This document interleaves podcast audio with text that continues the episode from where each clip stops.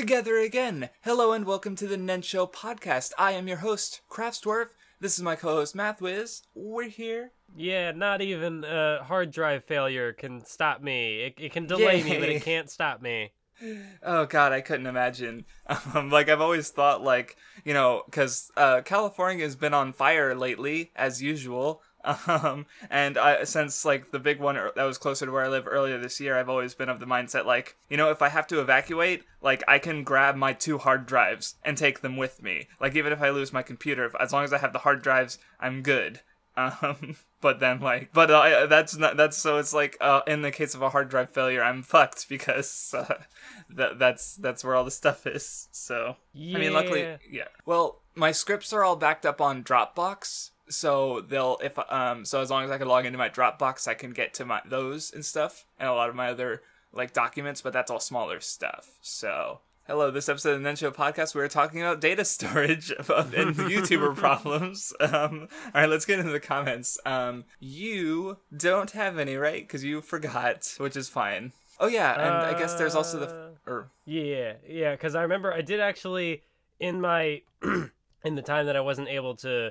Uh, well, anyways, I did look over the comments. Um, I do have, I guess, one I could respond to, although I guess it's kind of a non-response because I didn't think of it ahead of time. Uh, wha- what's my favorite antagonist thus far in One Piece? Um, good question. Craftsdwarf, Oh, what's your favorite antagonist thus far?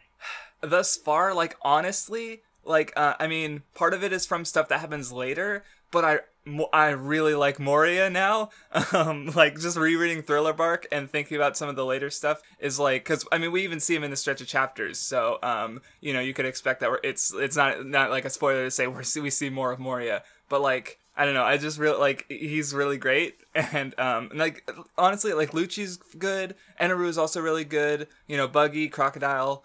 Um, you know, some of the other minor ones are like, eh, they're they're fine, but like the the you know, Moria might be my favorite of these ones so far. And of course, I have a lot of like hopes for Blackbeard. Like, I wouldn't say he's my favorite so far because he's not gotten a real, lot of focus, but he's I've said before that that he's the character I want to see more of most. Like out of everyone. Um, so yeah, that he's definitely he's he has potential to be really great, but I, I want to see way more of him. Um, so what about you? Do you have one or? Um, I don't know. The one, the one that's coming to my mind, like the one at the front of my mind is like I don't know, maybe crocodile, but I don't know. Crocodile's good, yeah. Um, oh yeah, and I will mention because I forgot to, but um, yes, we are a week late because Mathwiz's hard drive failed, so she couldn't get to the reading. Um, and then th- even though it was a shorter reading, but we will have th- this episode is this week. Next week we will have the next episode, and then the week after that we will have the last episode in this saga. So um, basically, it's gonna be three weeks, three episodes. Um, because just go. I mean, especially this one and the next one are gonna be shorter because they're smaller stretches of chapters. Um, so just letting you know. Um, yeah. So, so many of the comments I have to respond to. Um, a few people mentioned um because apparently Thriller Bark. Um, it's not. Well, I guess the issue is Oda spelled it incorrectly. He spelled it like as if it rhymes with park, but really it's supposed to be B R B A R Q E U E because it's it's a type of ship, and I'm like, oh, so it's basically Thriller ship. That's what the art. That's what Moria's ship is. Thriller. Sh- so it's it was so in other words, by giving the name, he kind of foreshadows the, the reveal that it, it's actually a boat that they're on. Um, but he sp- he didn't he spelled it like kind of I guess maybe it's in, in Japanese. You know they're pronounced the same, so they would have gotten the same like katakana. So he just uh, like oh park is spelled like this, so bark must be spelled like this because they sound the, same, which isn't tr- I don't know or may- maybe it was on purpose to I don't know, but um I, so yeah I I didn't know I never knew that because like again i was reading those chapters weekly like so thriller bark was actually the first arc that i read like through it through its entirety going weekly so that was kind of fun but um like because another thing i remember from that era was uh perona because people were arguing about how her name should be romanized because some people were saying it should be verona or verona because i guess p v and B are can be similar in japanese so of course, so P and B, Park and Bark. So I, I've I've always had that in my mind that you know maybe it should be Thriller Park instead for the same reason that people were arguing over Perona and Barona because it's the P and the B's. I don't know. so yeah, I, I, it's understandable why I've- why I've had that mistake in my head for uh like what a decade now, like over a decade. How old are these chapters? So, but yeah, um, It's just hard for me to process that like this was the arc that you started reading weekly and like obviously I have the context now that there's so much more material to come after this and just like ah yeah, that's how long I've been reading weekly. like, cause we we hit where I started back in uh, the last part of Enies Lobby. So yeah, it's just like so. Well, this stretch of chapters that we're re- covering, and especially, is one of the areas where there's just like so much crazy shit happening that like, ooh. but we'll get to that. Um. So so yeah, a couple more comments. Um. Karabe, um, he he no- he pointed out that Ryuma acts a bit different than other zombies, and I think, um, yeah, Captain Marvelous replied to him and even and pointed out that like Ryuma was the only zombie who like interacted with his own like the the, the owner of his shadow, with the exception of Oars and Luffy. But you know, Oars is kind of a dumbass, so I guess that makes sense. But it is kind of I, I don't know I I've kind of forgot about that. So just a little detail I thought was interesting. Um, oh, uh, Mister Maganai Magananios, uh, I might have mispronounced that. Bleh. Um, he linked a really long. Uh, I didn't read the whole thing. I kind of skimmed parts of it.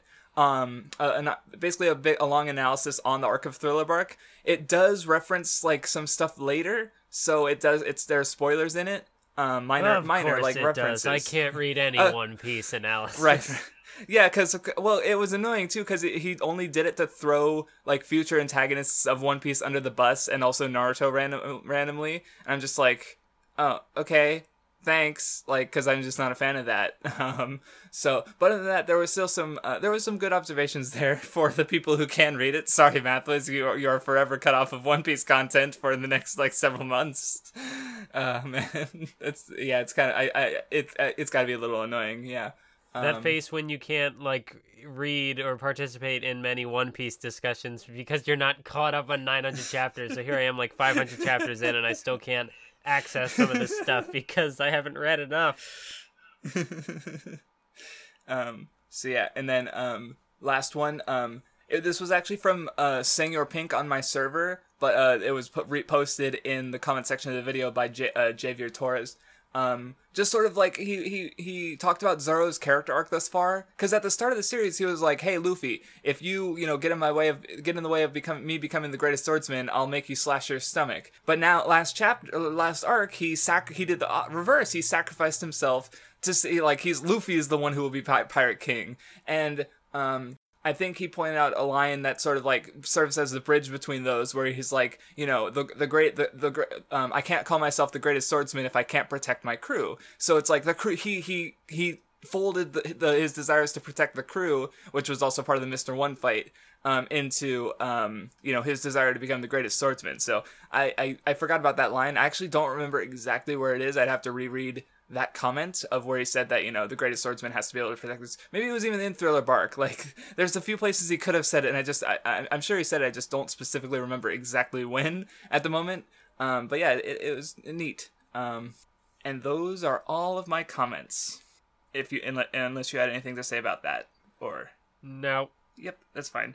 So, time to get into the reading. Um, so yeah, we're not. It's again, we get one of those sort of like chapters that goes from the end of one arc into the beginning of the other. Uh, so you know, everyone's leaving Thriller Bark. Um, even Lola is leaving and are planning to leave, and we see something else in the shadows of the mist. Some giant thing with two shiny spots that look like eyes. What the fuck?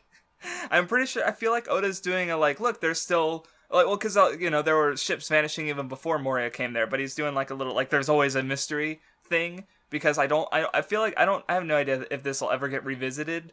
Um, but it's just like what the. F- I, I'm sure the theory crafters have had a fucking field day with this for like ten years. Um, because what the fuck.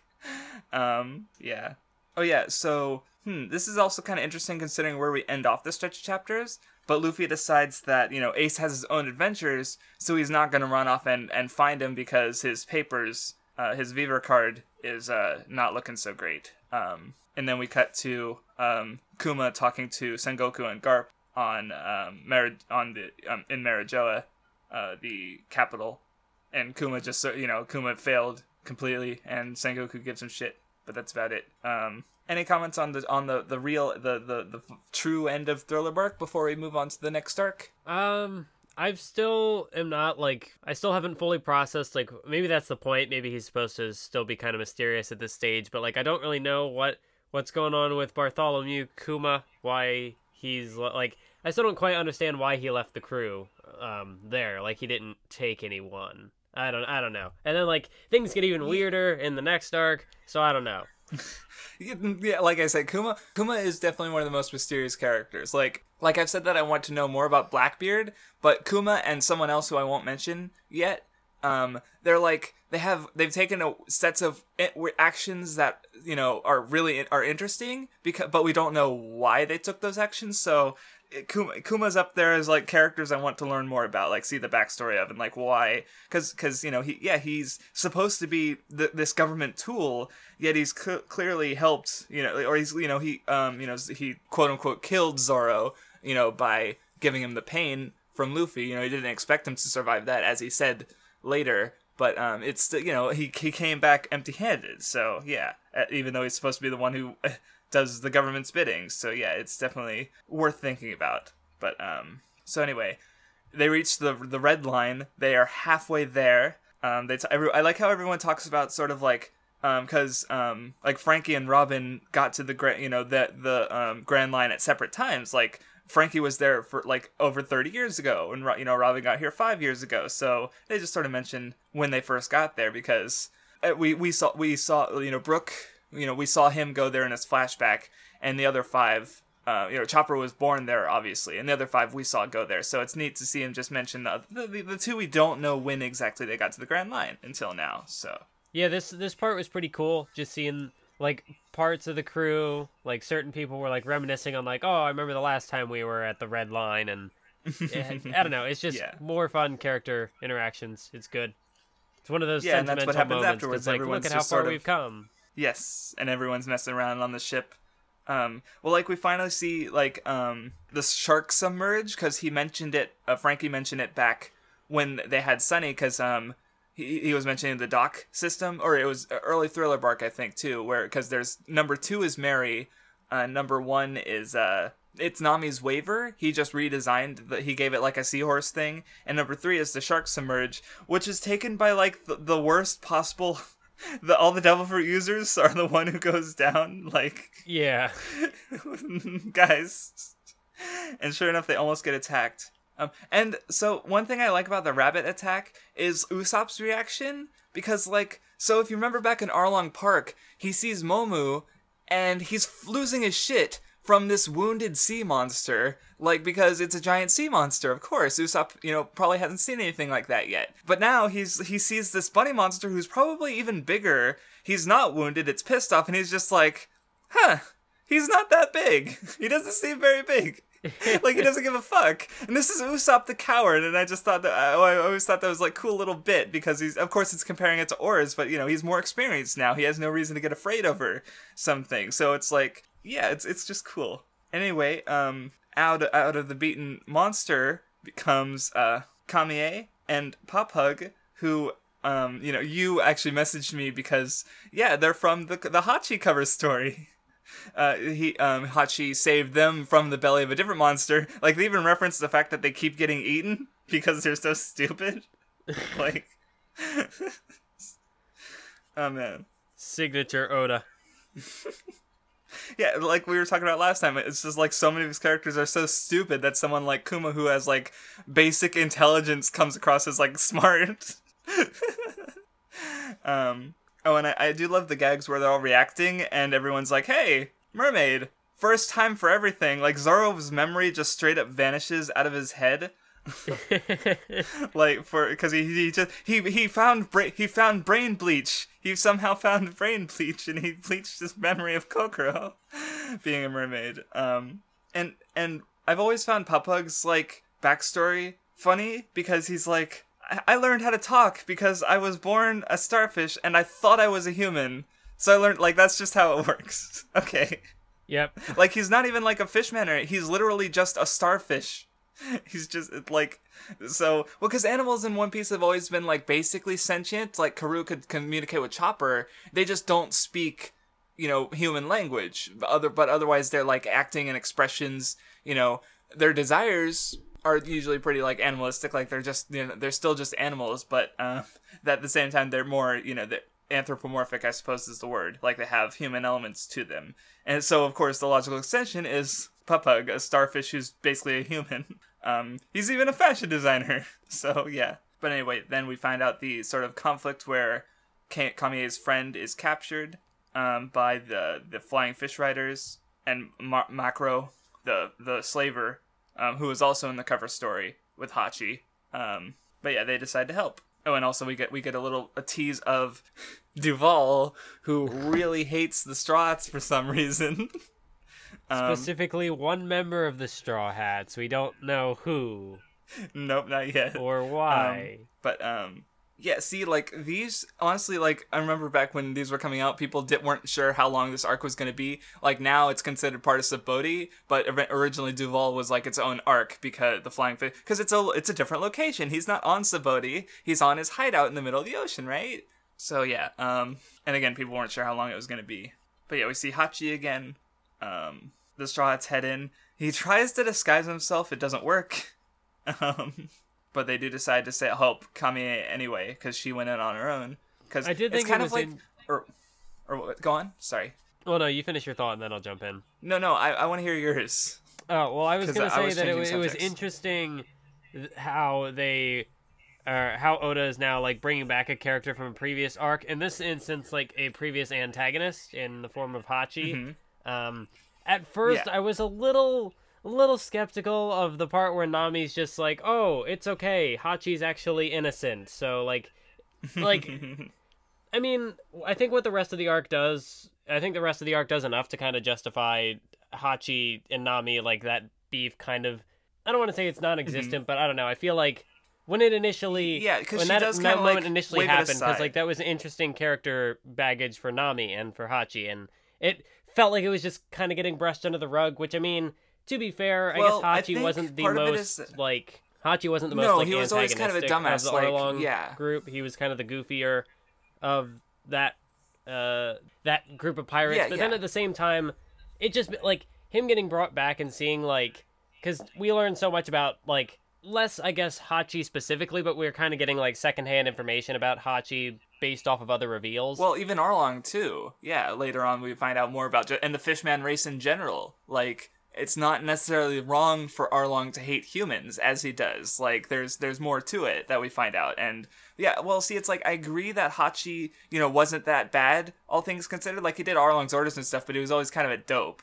But like, um, the, the, the other thing I see is that like well because what you have here with Kam- Kamie is she jumps in to try and save Hachi herself. So you have a sort of moment like like with Koby and Alvida like when Koby's like crying about how helpless he is Luffy says ha I don't like you. But when Koby s- decides to fight Luffy will fight for him. And so that's kind of what's going on here. Kamie she goes in to fight herself even though she's completely useless. And like by sort of waving away the Hachi thing you know Nami's sort of um she she just you know even if the even in the moment is, is she she um she validates the need to desire to, for everyone to go. Like she she removes any sort of like you know ambiguity so everyone can save Ka- Kamie without having to worry about it. So um even it, so I'm not so I mean she's that's the thing. Nami is just kind of manipulative in general. And so like I, you know i'm not sure if i'm saying like because she do, and she does in the end say that she doesn't really forgive hachi after this arc but um you know she she and and uh, by the end of it she out she's outright crying when he's getting hurt so it's like she does give him a second chance so yeah, I, I do. i'm not sure I do really like that aspect of it. I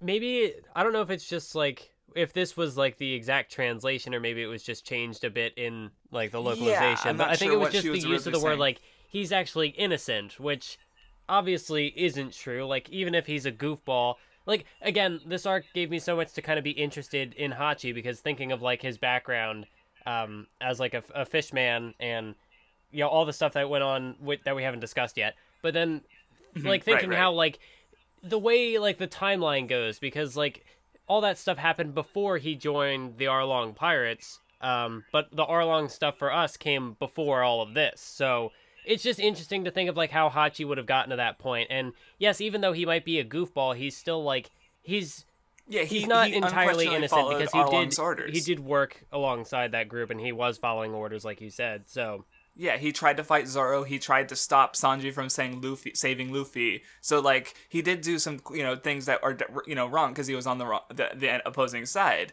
But you know, so see, I wouldn't. So yeah, I guess I agree with the translation's weird with him being innocent. But, maybe that's exactly. real- like I mean, maybe maybe it's not specifically the translation. Maybe that is exactly what Oda was trying to get across. Um, but then Yeah, again, like, like I I, said, it's more of a minor th- complaint for me because I think the rest of the arc kind of does enough to justify it, and I can understand Yeah. like how him being forgiven and you know it, it works. Like it all works in the end. Uh, maybe I'm just getting too hung up on yeah, yeah. you know terminology. a little thing. Well, it's well, it is you know it's important because like, and the other question is like, is she does she actually believe he's innocent? Probably not because she doesn't forgive him in the end.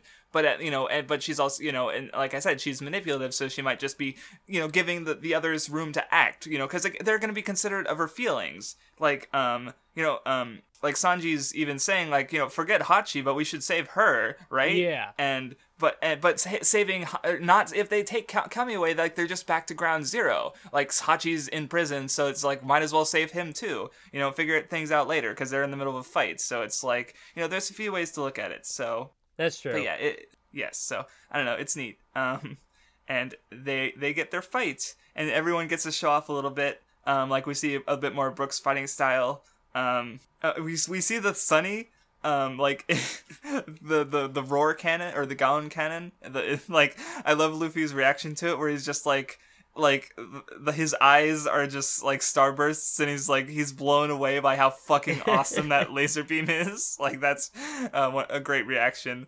Um yeah but um but yeah the fight the fighting's cool. I like it. Um you know more goofiness. Um Oh yeah, and it's also kind of neat to see Hachi like, well, because Hachi's like, you know, he's able to take down mooks and stuff, you know, because like even if he's this, this old antagonist, like, you know, he was the lieutenant of Arlong's crew, so he's like, he he does he saves Zoro because Zoro's still wounded from Kuma, but then he gets saved himself because he gets the cocky over it. um, so I don't know. Yeah, It's just- now, it's neat now to I see- or- like even thinking back to the Arlong arc, it was interesting how we got this brief moment with uh, Zoro and Hachi because like even when Zoro fought, like there's almost a bit of a recurring element with Zoro and Hachi because whenever like when Zoro fought Hachi, it was less that like Hachi was the problem for him and more that like his wounds from Mihawk were the so, Right, you know, right. the the bigger obstacle he was trying to overcome. And so then like here in this little moment, he's also injured. So like Hachi this time instead of like he's fighting alongside him instead of against him.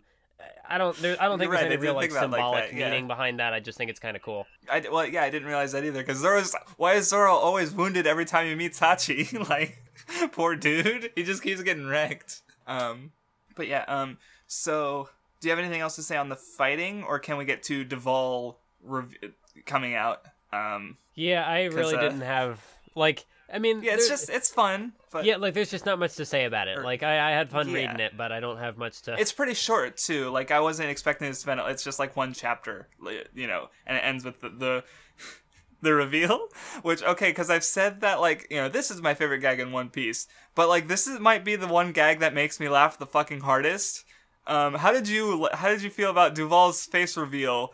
Uh, coming at it from the for the first time. Like I don't imagine you knew about it beforehand. No, no, I didn't Um, know. My very first, uh, like when I first saw Duval with the mask and stuff, I was like, oh, maybe this is a previous, another previous character who's like come back and has a grudge against somebody for wrecking him. Uh, no, yeah, like Morgan a- or Arlong or Krieg was what people were suggesting at the time. But Um, no, it's they're- an it's a new character, but also like, you know, something that had been set up before. So I was not entirely false. I- uh, d- God damn it, Oda! Like, uh, of course, of course, he would look looking at it exactly right now. like the the botched drawing of Sanji. Right. it's So so, perfect because like the drawing doesn't it's you know, it's just this goofy looking sketch, but then no, it actually exists in real life. Um, and not I love how Robin's like he's he's sure to have an interesting death. Like everyone and Brook is just fucking laughing his ass off like I love well Hachi's even like "Yeah, they do look identical and like, no they don't but oh my god it's hilarious um Though what I also thought because because his whole thing is that he was you know he was doing fine just being a dick himself, but until the government came after him or someone or bounty hunters or something because you know of his wanted poster. And so one thing that I would say all three of these arcs uh, like, arcs explore um uh, Duval, Sabaody, and Amazon Lily is well because they, they, sort of the, the the world government is this big over domineering system, but a lot of what we see is the victims, especially in this one, the victims of that system. Where Duval was, the, you know, the victim of a mistaken bounty poster. Uh, you know, we find out about the whole slave thing with fishmen and mermaids, and you know, even a slaver. So they're all sort of the products of the world government, sort of, and we'll see more of that later. Um, so I, I thought that was interesting when I realized it because yeah that's kind of, that's yeah because everyone's sort of like reacting against each other here but in the end they also all kind of unify against that system because of you know the straw hats bring everyone together. So because duval becomes an ally and helps out um, after they fix his uh, face problem. Um, um, yeah, I like how Sanji is just like, oh, I just remodified his his you know bone structure or whatever. So now he's he doesn't have to worry about being caught by you know the the Marines because of his bounty because now he's he doesn't look the same. Right, right. Um, yep. And then there's a bit more fighting. Um, mermaids are super fast, and she Kamie saves Sanji. Um, Wanze or um, I was gonna say the yeah the the face remodeling thing is kind of like what he did with Wanze on the shit on the on the the train um, because he did the same thing there. Um, so I like I like how it's like a consistent power set of Sanji's now, is he could just he, plastic surgery with his fucking. You're foot. right. I, I forgot about that. Yes, it's a recurring thing. Oh, and we also see Luffy. Uh, so yeah, um, Duval brings out his his his boar, his uh, buffalo or whatever it was, and Luffy uh, defeats it without lifting a finger. So you might have seen that before with with the foaming at the mouth. Um, oh. Well, he does it later. He does it later oh. too. Yes. Um, so yeah, this is well because they, they do reference it later, but this is Haki as because uh, Shanks did it when he stepped on the Whitebeard's ship. Um, and to draw an even further comparison is um well because what the what he does before passing out like um is he he runs away in fear and if you'll remember um in chapter one Shanks looked at the Sea King and it ran away in fear. So it's like, yeah, a little similar, little similar. Um, just just pointing that out. The um, foreshadowing. chapter one foreshadowing for chapter five hundred and uh, or four hundred ninety four uh, or ninety five or whatever. Uh, so yep, that's that's Oda for you.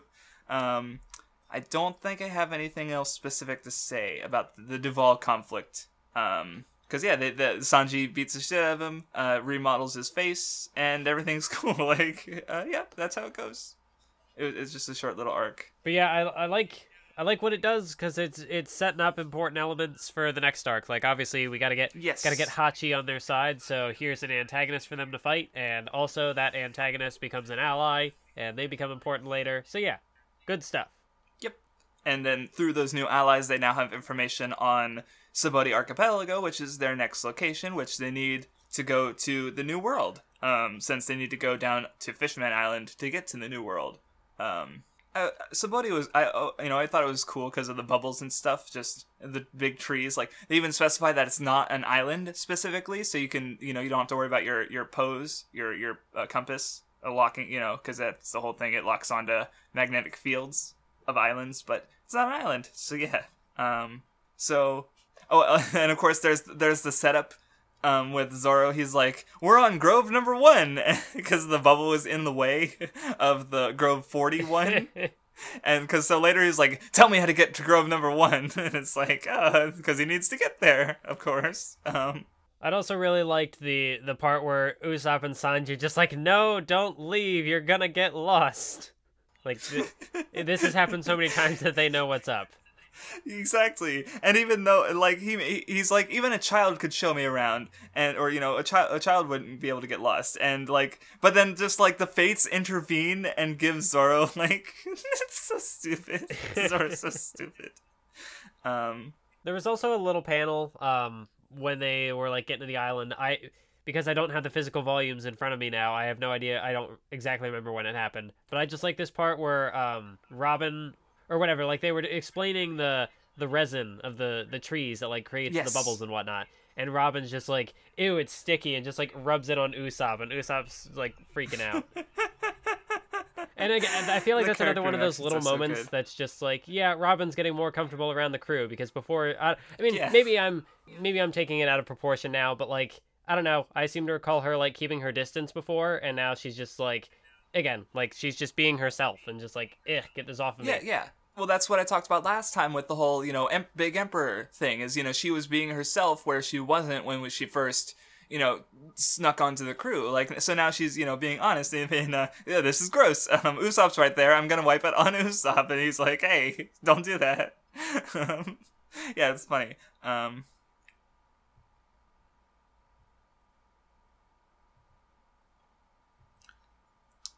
So anyway, there's a bit of adventuring in Sabaody. They they mess around with the bubbles, and we find out about. So they're called the World Nobles. They're also they also get called the Celestial Dragons, and most of the fan base will call them that.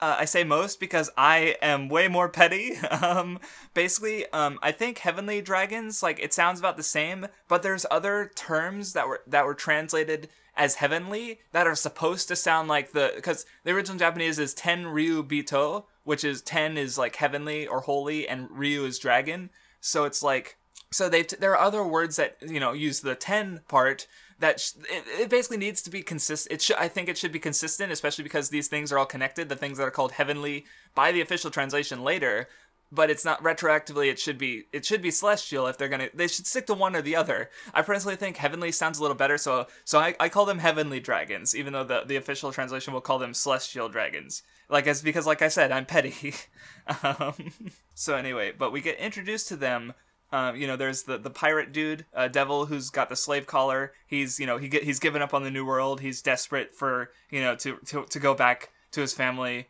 and the collar blows up, and then the the the heavenly the heavenly dragons come in, the you know the slave owners, and they fucking shoot his body like. Uh, so yeah, how'd you how'd you feel about the, the heavenly dragons being introduced? Because they are fucking evil. Uh, yeah, they're scum. they're bad. Yeah, yeah. Well, it's like, well, because I, like I said, you know, the sort of I was talking about, you know, the government as this system, and they're basically like the absolute power of that system because they created the world government. You know, the 800 years ago, 20 kings, you know, create banded together to create the world government. That's what Pappag says. You know, their their descendants are these guys. Like, so they didn't even do anything. They they were just born to some. You know, they're just descended from some guys and now they have like absolute power pretty much like like that's the thing is like um like they mentioned later later how fishmen and mermaids used to be classified as fish which is why it was legal to keep them as slaves because they're basically they're animals. So human s- slavery is illegal yet it exists because the heavenly dragons they buy slaves. They want slaves. They they f- feed all they need it for their you know deeds. And it's fucking so the, even though it's illegal they're allowed to do it basically. And as a result others are kind of allowed to do it too because they need this this slave market to get what they want um so you know that it, and again it creates this system that has victims like hachi and kamiya and you know even duval's a product of that system he's only a slave trader because he it, it, it pays um so yeah This is another one of those arcs, um, which like I I wouldn't be the person to dig into it all because I'm ill informed on the topic. But it, this is another one of those arcs that just kind of reminds me that like if you wanted to like analyze One Piece from like a political lens, I think you could like I feel like that's something Oda pays enough attention to because like some stories probably don't really care about like or they pay less attention to like certain aspects of the world building like how would this affect this and yada yada yada. Um but i don't know like one piece seems like it'd be a really interesting like political read. Not that i as i said like i'm not super informed on politics um i haven't re- done much reading on it so i wouldn't be the person to do it but it just seems really there was like there's a video called like the an, an anarchists an, an anarchist's analysis of one piece. Um i don't think the video is particularly great because he starts and ends it like a generic review and he also just he, he only talks about the world government because he can't like because the thing about how like one piece in general it's very individualistic where it's like the life of the individual, you know, where it's like you know Robin's li- life is worth you know value because other characters have value, you know, because uh, and she's given value to her life from the other characters. So it's like the the government's like, oh yeah, you know, kill one person to save a thousand, you know, kill a thousand people to save the world. You know, they'll do that, but One Piece is pretty against that idea. So you know, there's definitely, and it, is a you know story that involves pol- politics and you know uh, ruling, you know, authority. It explores it, so there's definitely room for political reading. But like the video, like it kind of, like I said, it only talks about the government. It kind of ignores like because there are good rulers in the story. We've seen Dalton, we've seen Cobra, like or you know uh, Vivi's dad. Like so, it's not as though every king is a shitbag. Um, so and he kind of he kind of dodges around that, and he, he does bring up some interesting like real life um, allusions to like like things that are similar to real life things, which I thought was kind of neat. Um, it was I, I, guess it's not a terrible video, but it's it, it I don't know if I talk about this similar similar subjects, um, I might actually I, I might do a video. I, have got I've got plans. I've got so many videos planned. Um, fuck. Oh god, I definitely want to do one about one about the Marines. I think I mentioned that before. So anyway, um, so anyway, they get to uh Shakky's bar um, and this is when and... we find out that One Piece was actually a tournament arc all along. and all the yeah, rivals I mean, yeah, get introduced, compare... and it becomes a real shonen because it wasn't a shonen before now. yeah. Um. Well, because I like how it's like. So apparently, this was all an editor suggestion. What like an editor was like, "Hey, um, wouldn't there be like rivals and stuff? And Oda's like, sure, and he just like designs like 11, nine characters in like an hour, or that's the that's the legend. That I'm sure that it took a bit more time than that, but like he basically just like that's the thing. He basically like he when he planned the arc, he didn't like plan for these characters, I guess. So he they just kind of came in at an editor's suggestion, is what I've heard. Um, but yeah, and I like how it makes sense. Like yeah, there are other routes to the Grand Line. Of course, there'd be rivals. So, um, from like the introductions, uh, and even I guess the rest of the arc, what do you think about the the other supernovas, the other super rookies? Um, um their their their fucking designs are crazy. Yeah, I mean, um, a lot of them look really cool. It was kind of I felt like it was pretty easy to tell like which ones were important and which ones were just kind of fodder. um, not that like having fodder well, is a bad thing because you know a lot a lot happens later. So like there are other important characters who could benefit from just squashing these rookies. Uh, right, right, but a few definitely stand out. Well, one I've always I've been thinking about for a while, but uh, Trafalgar Law. Yeah, is see, like I've always felt like Go on. I want to because he, he I, I he's a character something. that I knew existed. Um, because I'm pretty sure Best ah, Guy gotcha, ever gotcha. mentioned him in a video. Right. He um, bitches. He bitches about him a lot. And um, I, I um, don't I don't remember what was said in that video because I watched it so long ago. So I don't yeah, know yeah. what Law is about. But as soon as I saw him, I was like, "Yep, that's the guy. There he is, doing the middle finger. That's him." See, I've always thought about him because I feel like I, have always felt like if he's gonna be the, the aesthetic character you like, like Deidara or Gin, it might be him, because um, he's he's pretty popular. Um, like he was popular. Like I think in the next popularity poll, he actually ranks pretty highly just from what he does in this arc, which is basically nothing. Um, so yeah, he's just like he caught on. Like something about his design. Is it is it the, the little beard? Is it the sideburns? Is it the baggy eyes? Like some people love him. I think he's popular with girls in particular, which makes sense. Um, but but so, the yeah. interesting thing is that like I've heard of Law, but I haven't heard of anybody else. So I don't know how important mm. any of the others mm. might be. Because there's another character who shows up who seems to be just as important, if not more so, than Law because he's got a higher bounty than than Luffy. Yes. Um, well, he's also the only other one with a subordinate who's also one of the supernovas because Luffy and Zoro are both over hundred, and uh, so are uh, Kid and Killer. So it's like he's even got so he's got like a Zoro guy there to someone who's you know ne- like um he even has a higher bounty than Zoro. He's more dangerous. So like yeah, he's definitely meant to like I feel like Kid is like the rival, the sort of to the Luffy, like in that way. Like obviously he's got a bunch of other rivals, but th- with Kid, there's definitely something a bit more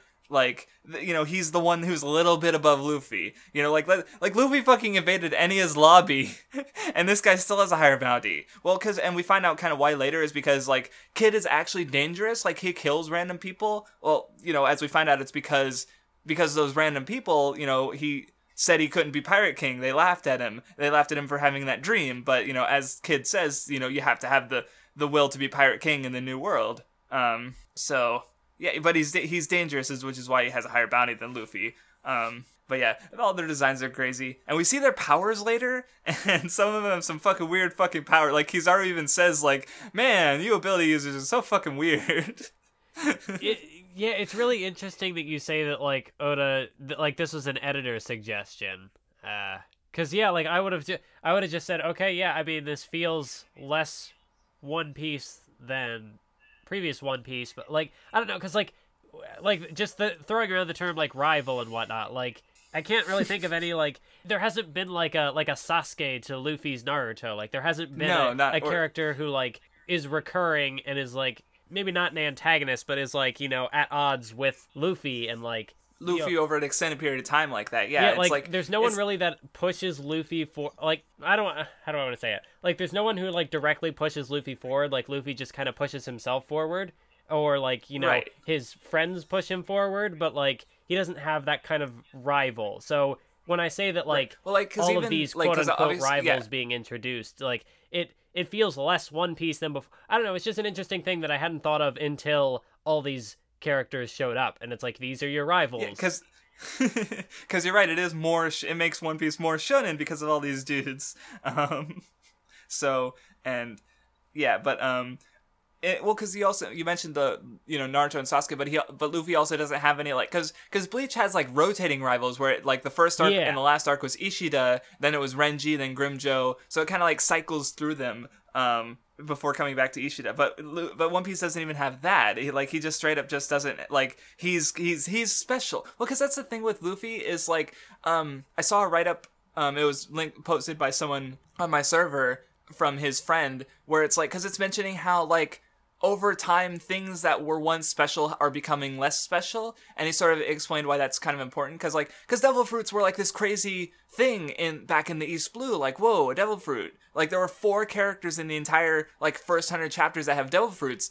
And this just this arc like almost all of these the supernovas have devil fruits. Like just like oh yeah here's a dozen more devil fruit users. Like it's not special anymore. Like and that's and um he he pointed out some other things that where that's also the case. And- because like I was gonna go say while while you point that out with the devil fruits, um, I feel like the the moment that really kind of like I don't want to say solidifies it, but like um accentuates that or like you know really like I don't know, but like later when he's at uh, Amazon Lily and it, these characters are like, oh, we have this curse and we are snakes, and Luffy's just like, yeah, man, that's a devil fruit.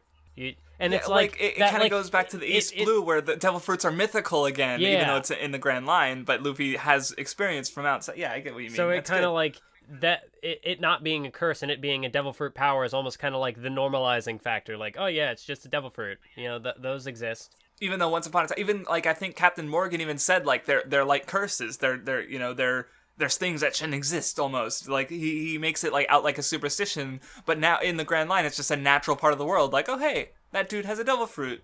You know, whatever. And right now in the story, Haki is this very mysterious power. Like, char- like we see on Amazon Lily, characters are using it in weird ways. But like, you know, I guess it's a spoiler. But i in the future, it's uh, it's not as special anymore. But and sort of well, sort of what the the post sort of like rationalized, which I thought was cool, is that like like a, a good example is like Bellamy, honestly, because he has a devil fruit. But he isn't shit. He like all he, he didn't use his fruit in any imaginative ways. You know, Moria has a really pow- powerful fruit, but he doesn't use it. Whereas Luffy does. He has his gears. He's mastering his fruit. So it's not that he's special because he has a devil fruit, but he, he, he Luffy is a man of action. He makes that quality special by refining it and by you know perf- by making it beyond just what it is. So um and I thought it was I always thought that was a nice observation. Um, but yeah, it's just the that's what the setting is. It's just like you know the things that aren't spe- like um you know are, are special now might not be in the future. So we'll see how that goes. But um I guess I mean that is kind of like a, a shonen thing in a way. Like yeah yeah um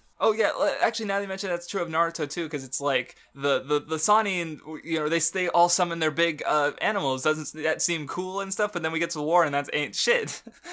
so, like like fucking the third Hokage and Orochimaru was once like the strongest characters in the series fighting, and now it's like oh okay sure. Although I guess it, So, yeah, it can kind of depend on that's a little like how the different, though. narrative uses those things. Because like with One Piece, we're still exploring the world and finding out new things about the world. So it kind of makes sense that like they'd be ignorant to stuff like Haki, which is more normalized Yeah, elsewhere. Whereas like with Naruto, Yeah, well, Naruto's not. I don't think Naruto's a very Yeah, like big, expansive world, and there's no real like adventure involved with it. Um, not to say that like the Yeah, normalization kind of, like, already, stuff like, like, summoning wa- is inherently bad, but like it's it feels like less.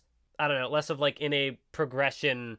I don't know. I don't know how I'm trying to say it, but maybe you understand what I'm well, saying. I mean, well, because like Boruto even does like expand on it. Like I don't know how much of it, because I've watched like seventy episodes or so, and like one thing I thought was because I remember we even bitched about it back on the Nen show, where it's like, oh yeah, you you passed the at the academy, great. Uh, now you have a chance to fail again if your sensei doesn't like you, and it's like, well, why go through thirty years of training just, and succeed just to fail again? And Boruto actually like not only are the the Genin are actually have like higher requirements, like they're doing like fucking you know wall walking training and water training, which Naruto didn't do until the Chunin exam. So like they're naturally stronger out of the gate, and if they pass the academy, um, they're just ninjas. There's no like failing again. The, they, they, the requirements are just stricter, basically. So it's like the setting is moving forward, and there's like more technology around but it's all like the settings all explored so they have to like move forward as a whole where it's like with one piece everything's much more segmented. Like the news is basically controlled by the world government and their newspapers. So it's like so news of like technology and infamous people like they control it all. So um, it's harder for you to get like that's why i was talking about like yeah people know about you know Cipher Pol and stuff. Um, so like iceberg and the the, the uh, you know Galley-La shipmen but um, you know most of the information is controlled by the government. So it's like yeah they could leak but you know how how far is it going to really get across the world? So um, and as we see in the in the Cipher Pol cover story uh, things are weird going on with those guys. I, yeah, I realize like But in- anyway, in, bringing uh, this up, it's topical, but I'm kind of jumping around again. But I liked how like with Amazon Lily, like it was just this island of people who all knew Haki, and like, do I think any of those characters are going to be relevant again, other than one, which I'm not going to say anymore. I mean, you've you've done the reading, you know who I'm talking about. But I don't know why I'm being coy exactly, about yeah. it. But like, do I think any of those characters are going to be relevant again just because they know Haki? No. I, I eh. Yeah yeah exactly So like I don't know. It's like, a thing that the, like the fact that they're using it again kind of normalizes it in themselves like the fact that we're learning more about it is like oh yeah this is a thing you know It's- we're, I, we're- I just think it's cool it that like normal. there's this place where it's just so normalized, and Luffy not really understanding how to use his Haki is like a big disadvantage for him.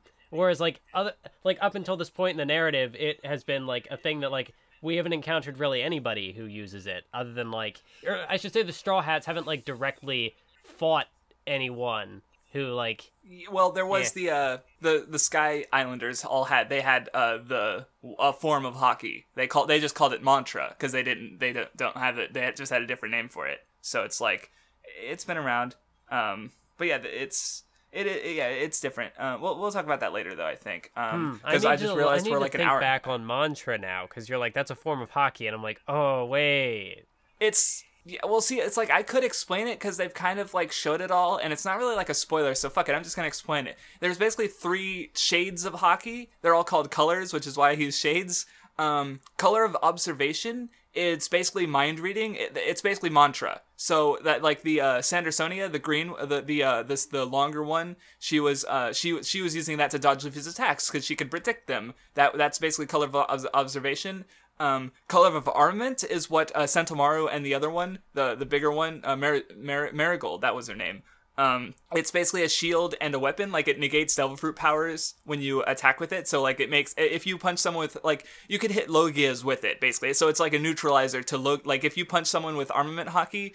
Uh, like crocodile wouldn't be able to disperse because of it because that's what armament Haki is. Then there's uh I think they call they actually do name this one um I forget what they call it. I always called I've always called it conqueror's Haki. I think they called like the emperor the emperor Haki or something like that. It's basically the uh, what Shanks has used too, where it knocks people out. And that one's a bit different, but um, so yeah, that's basically what Haki is. The the three different ty- types of it. So um, and we'll we will see we'll begin seeing more of it after this point in the story. Like I feel like honestly, like Oda kind of like finally like figured it out in this arc because like I feel like more Haki should have come up in Ace versus Blackbeard, but it was never mentioned because like like uh, one line I've always thought was a little weird is like Blackbeard hits Ace and he's like, "Yeah, it's been a while since you felt a normal punch, right?" But if he was in the new world, he would have been hit by Haki users, so he would have felt normal. I don't know. I've always thought that was weird. So it always gave me the sense that Oda didn't like. He probably knew what Conqueror's Haki was because he had Shanks use it in chapter one, and Blackbeard mentioned it mentioned the idea of Haki on Jaya. But like I feel like he didn't get armament and you know mantra sorted out as Haki until like this arc, and he decided, yeah, this is Haki. So I do like how he retroactively included mantra in it, if he did, because that's what it seems like. So um, yeah, just thought I'd mention, I, would explain it, um, like because again, it's not really a spoiler. Um, but anyway, um, moving on. It's been a while, so we got off topic there. Damn. so anyway, um, we see the heavenly dragon, uh, Saint Charlos, um where he's he's exerting his power. He sees an attractive woman. You're my wife now. Uh, that guy who got in the way of my path. I will shoot him, and like he can do whatever the fuck he wants. And except Zoro, Zoro doesn't give a fuck. Yeah, I loved when Zoro just showed up, and again, because like he wasn't there, he has no idea who these guys are. So he's just like, okay, I'm, I'm gonna cut you down, and yeah. Well, he's like, "You are you lost?" Like it's funny. Zoro is the one telling the a fucking you know basically what's a god that he's like, "Are you lost?" Like the irony. but Zoro's the one who gets lost. Um, well, because and that's what what I oh you know what I realized reading this scene is I actually thought about Enru's line back on Skypiea where he's like, you know, the people don't fear God, fear is God, and that's because like you know the, the the heavenly dragons that they're they they build themselves up as gods. Like they are above these commoners. Like they don't don't even dr- breathe the same air. They put on these bubbles because they, they don't want to they don't want to do that. They, so they put themselves so far above and they do have a lot of power. They have money they have you know political power. They if they get attacked the admirals you know the strong some of the strongest you know people in the world will come to defend them. So it's like so all that power leads to fear. Uh, so everyone's like too afraid to do anything except for the straw hats because they don't have any fear. And so they're willing to you know they the the heavenly dragons are no longer god when it comes to the straw hats pretty much. Uh, so it's pretty quick that's and it's uh, especially later on. Ooh, this one's good too though. I do think um uh, th- i don't maybe this idea had come up a little before but i, I just distinctly remember like luffy saying i don't read the the paper. Like he says that at least twice in this arc and um, the one character says like, "Oh, mm-hmm. information is a weapon," um, and I do think it's kind of interesting that like because the Straw Hats, or at least Luffy, is like so cut off from the rest of the world, like he doesn't know anything about these people. So on one hand, yeah, he can just go up and like confront these gods, and he like doesn't even care because like they're just normal people to him. Um, but at the same time, like that mm-hmm. can yeah, kind of backfire on him, as we sort of see in this arc as well. I will take talk about that because that's super super important. But um, well yeah, because you're right. He doesn't he be, by not treating him like a god. He he points out because that's the thing. He's not anything special. He's just some fat asshole. Like he's not really a god. He's just a human. He's not actually inherently more special than anyone. He's just the world decided that he was special because he was born, basically. Even though, like, look at him. He's just this ugly fucking idiot this irredeemable asshole. And so when he when he gets fucking wrecked, it's so good. but uh, that's uh, that's a bit later. Oh man. But again, I feel like this is um sort of like with Spandam, how like you see these like irredeemable shitheads, and like you just want to see them get punched in the face, and then they get punched in the face, and it's like yes, but then like exactly, even, like, giving you what you want. But even then, like just just punching them in the face doesn't necessarily get rid of the problem because like we saw with Spandam, he kept coming back. Like even in the flashback, he got yeah, beat up, and, and even now he's still like he's in a full body cast, uh, and yeah, he's even on a full body cast in the cover arc. Like he's still around. And so then, like um, with, with this guy, like he gets punched in the face, but then it triggers this whole big, uh, uh what's the sequence of climax events. that ends. Yeah, yes, exactly. With Kizaru coming in and the pacifistas, and so everything goes fucking hay- haywire. Jesus Christ. Um, yeah, so Oh, yeah, one other thing I do like about this scene is I like seeing the other uh, supernovas react to Zoro, where it's like, um, yeah, like the one person runs uh, like, in and uh, like stops him and is like, "No, yes. my my dead brother" or something. It's like you yes, trying Julia to get us all killed, you idiot. Tricky. exactly. Like I thought we pirates had an agreement not to cause trouble. Well, especially like Rouge's uh, reaction, the big the big guy with the beard. He's like, um, "Huh." The the first mate, it, you know, he doesn't look like the type to obey someone. So why, you know, the captain must be something else. Yeah. And that is true. Like I love how people say, like they said it back on Whiskey Peak too. It's like Zoro seems like more of a captain than Luffy even, but at the same time, he's still like last arc. He will die for Luffy, eh, which is really just a testament to how awesome Luffy is because he's able to get someone like this on his crew. Yeah. So, Yeah, because wasn't there neat- even a point, wasn't thing. it, at Whiskey Peak where they're like, oh, this guy must be the captain because, I mean, look at him. Yes, it was uh, exact when it when Zoro was fighting Whiskey Peak and uh, they were uh, Igaram and gang was like, "What the fuck is going on?" Uh, this guy must really be worth thirty million. It can't be that that drunk the, the the the guy who ate himself into a food coma. No, that guy can't be the captain. oh man. So yeah. Um. But anyway. Uh. Kamiya gets Kamiya gets kidnapped because of a tip off from uh, Macro's gang. Um. God, Macro, I fucking hate that guy. Like, cause he's he's a fish man who enslaves other fish and mermaids. Like, what a fucking oh god, piece of shit. I just thought I'd mention that. um, Before that had happened, I liked the little montage of like the characters were at the amusement park and just having fun, just hanging Oh, yeah, out. yeah. It, was, it was cool, but then yes, bad things everyone's happen. adorable. we take technically since we got so off topic, you really just went way back. Um, no, it's fine. Um, so anyway, um, so yeah, Duval comes in to help. Um, oh yeah, I like I liked one little moment where like Chopper's freaking out and Brooks Brooks being calm because like he's he's just he's had a lot of time to wait. Okay, you know he's good at waiting.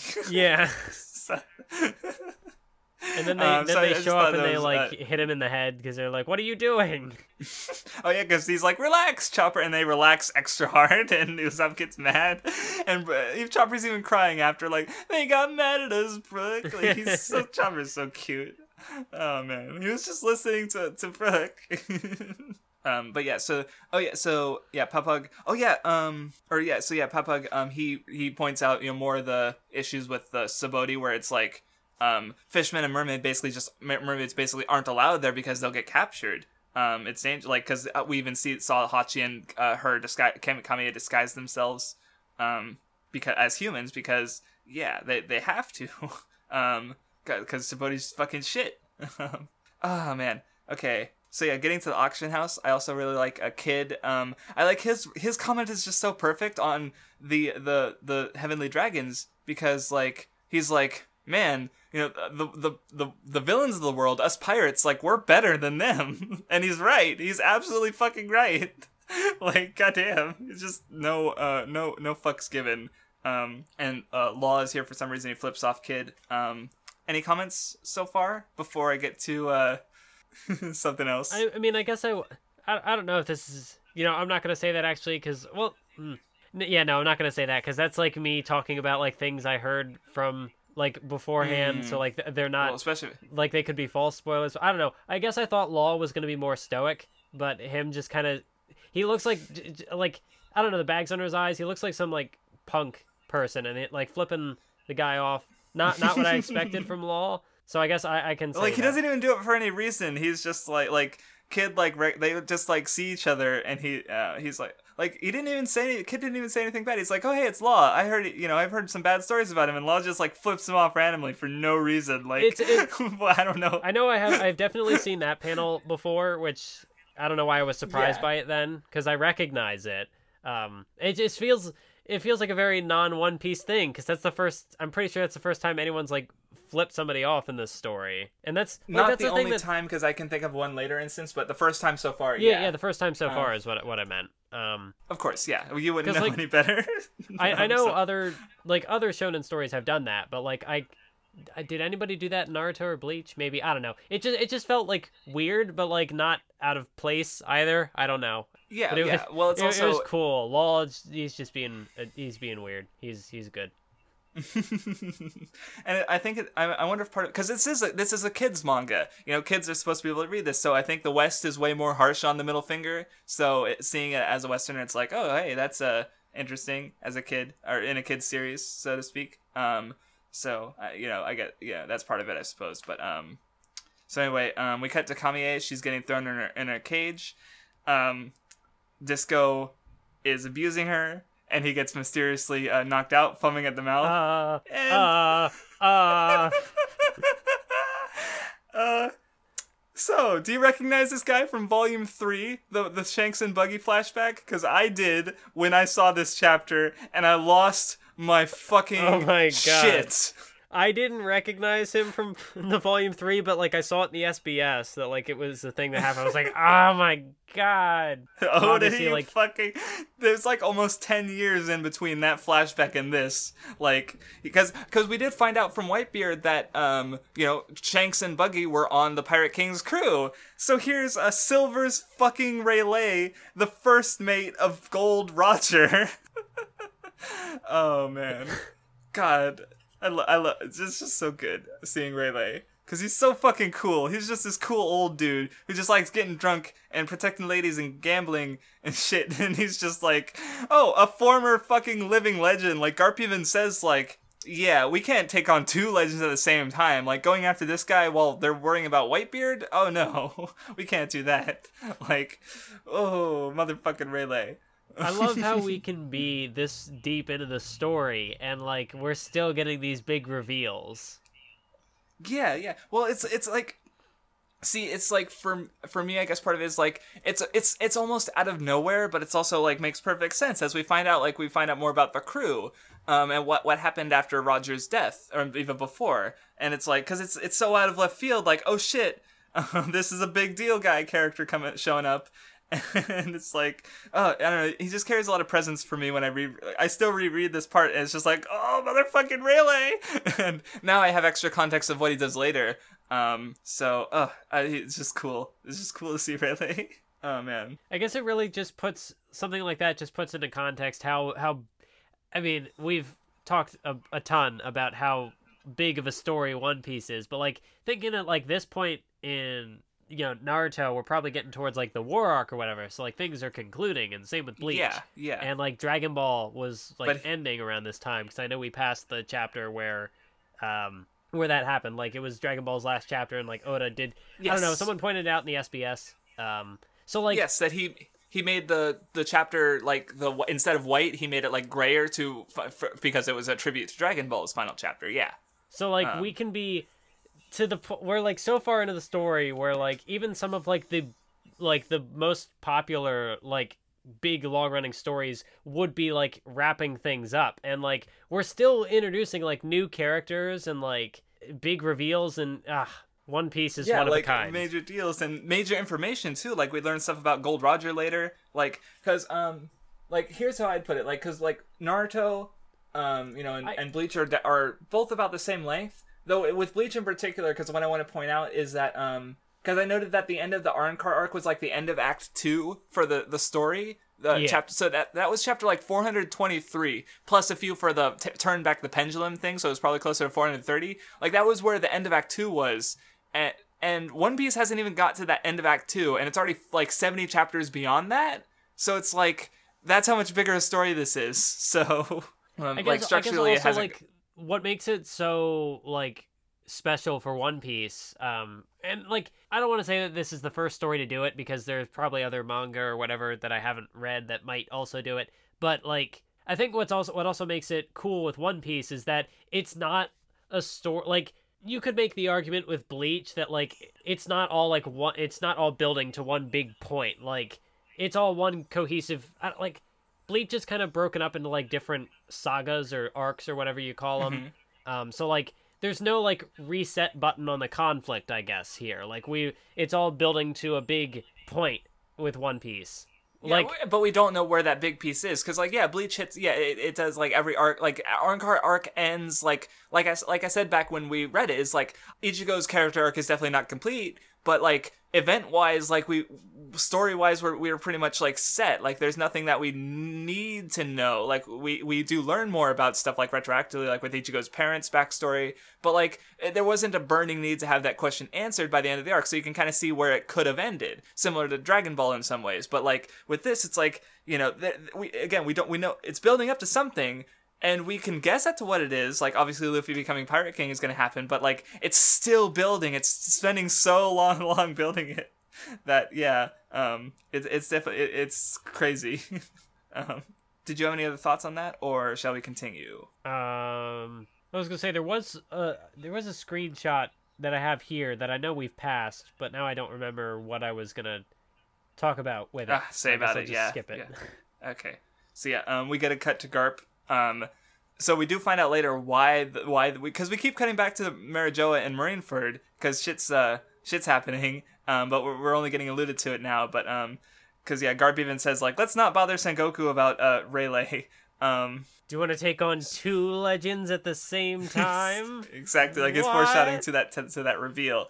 Um, so the one thing I also want to point out is just because notice he's he, they they keep calling Rayleigh the Dark King, and one thing I've noticed about uh, the Conqueror's Haki, the ability to like knock people out, is that um so far every character who has it, they either have a title befitting royalty or are literally royalty. Or they're gunning for a title like that. So Luffy wants to be Pirate King. Shanks is an emperor. Rayleigh is the Dark King. Uh, Boa Hancock, she's an empress. The pirate, uh, you know, of uh, Amazon Lily. So it's like every, so far every character. uh, So I, I just that's just something I've noticed. Like um, so I don't know if I'll, there was anything to say about that more more about that at this point. Um, and that's for the uh, and go looking forward. There's some uh, maybe one exception, which is kind of interesting, but um, yeah. So just something to to note is that like every character who who has that type of Haki is you know either literally royalty or has aspirations to be you know the like pirate king usually. So you know there's that's, it probably matters. Um, so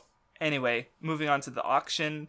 Um, so yeah, it start the the auction is starting. Um, okay, is is Sanji smoking three cigarettes there? Oh, you don't have the, your your pages, but it looks like because he's looking at the uh the the the, the list of uh starting bids for pr- uh prices uh of you know um mo- like humans and you know uh subspecies like we get a bunch of name drops for some that we haven't seen yet um like i don't think we've seen dwarves or minks like knowingly at this point or long legs or snake necks but uh, obviously we know about fishmen and giants and mermaids.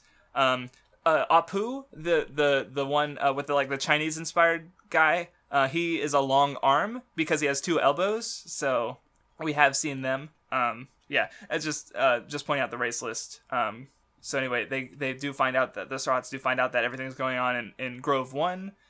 Um, i like the gag where uh duval is like we were heading to grove one the whole time and then chopper yeah the boss gets there first but chopper arrives first because it's just it was silly um so yeah, um, as everyone's arriving, we find out um, who the other legend that the white the government's gonna fight is, where they're planning to execute to publicly execute Fire Fist Ace, and which is effectively declaring war on Whitebeard because, like as Buggy said a while ago, um, you know, to to lay a hand on Whitebeard, one of Whitebeard's men, means he's gonna fuck your shit up.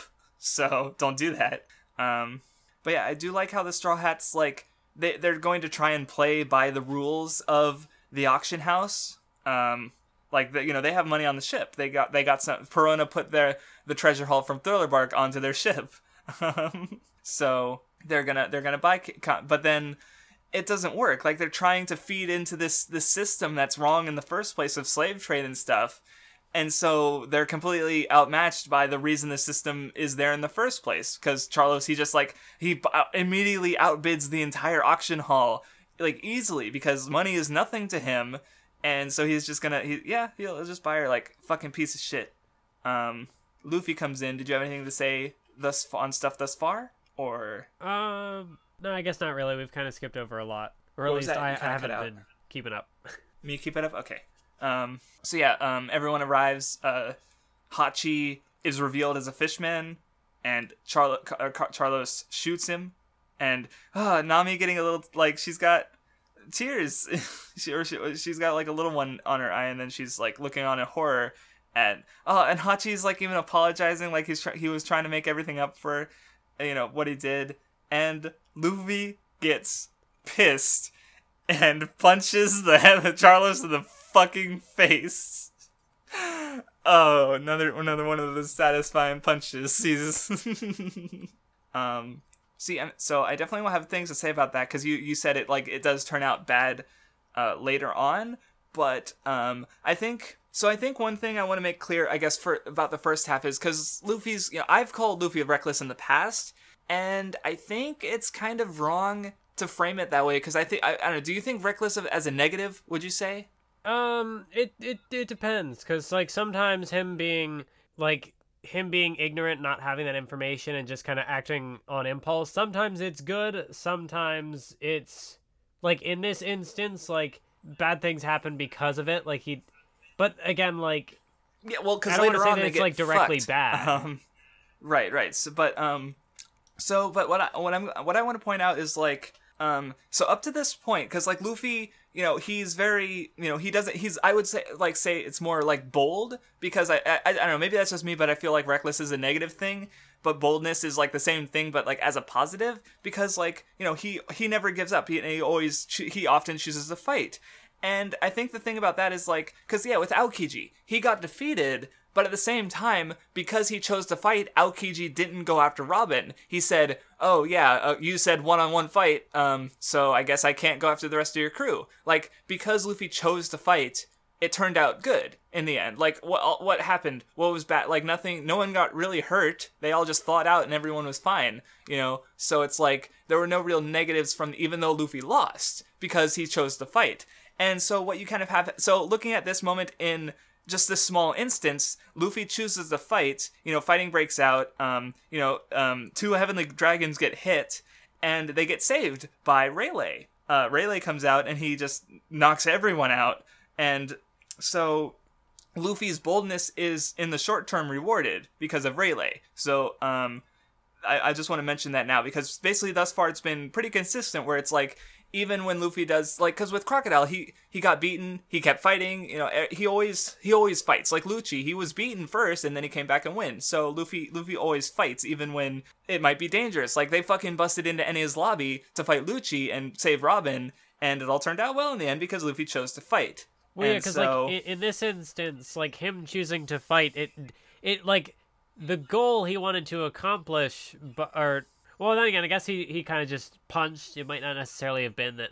I mean, it, it's connected to like him wanting to free, him wanting to like you know protect Hachi and the others. Yeah, yeah. So like, it, Right, like well, they are able to on. escape because he fights. So there is a benefit to it. Um, so like because like otherwise, there- like there by are- trying to play by the system's rules, they would have lost Camie Yes. because they couldn't out outbid a, a, a heavenly dragon. So they have to subvert the system to save. Like if if he did nothing, then she would have never been saved. So yeah, in the short term, everything works out fine.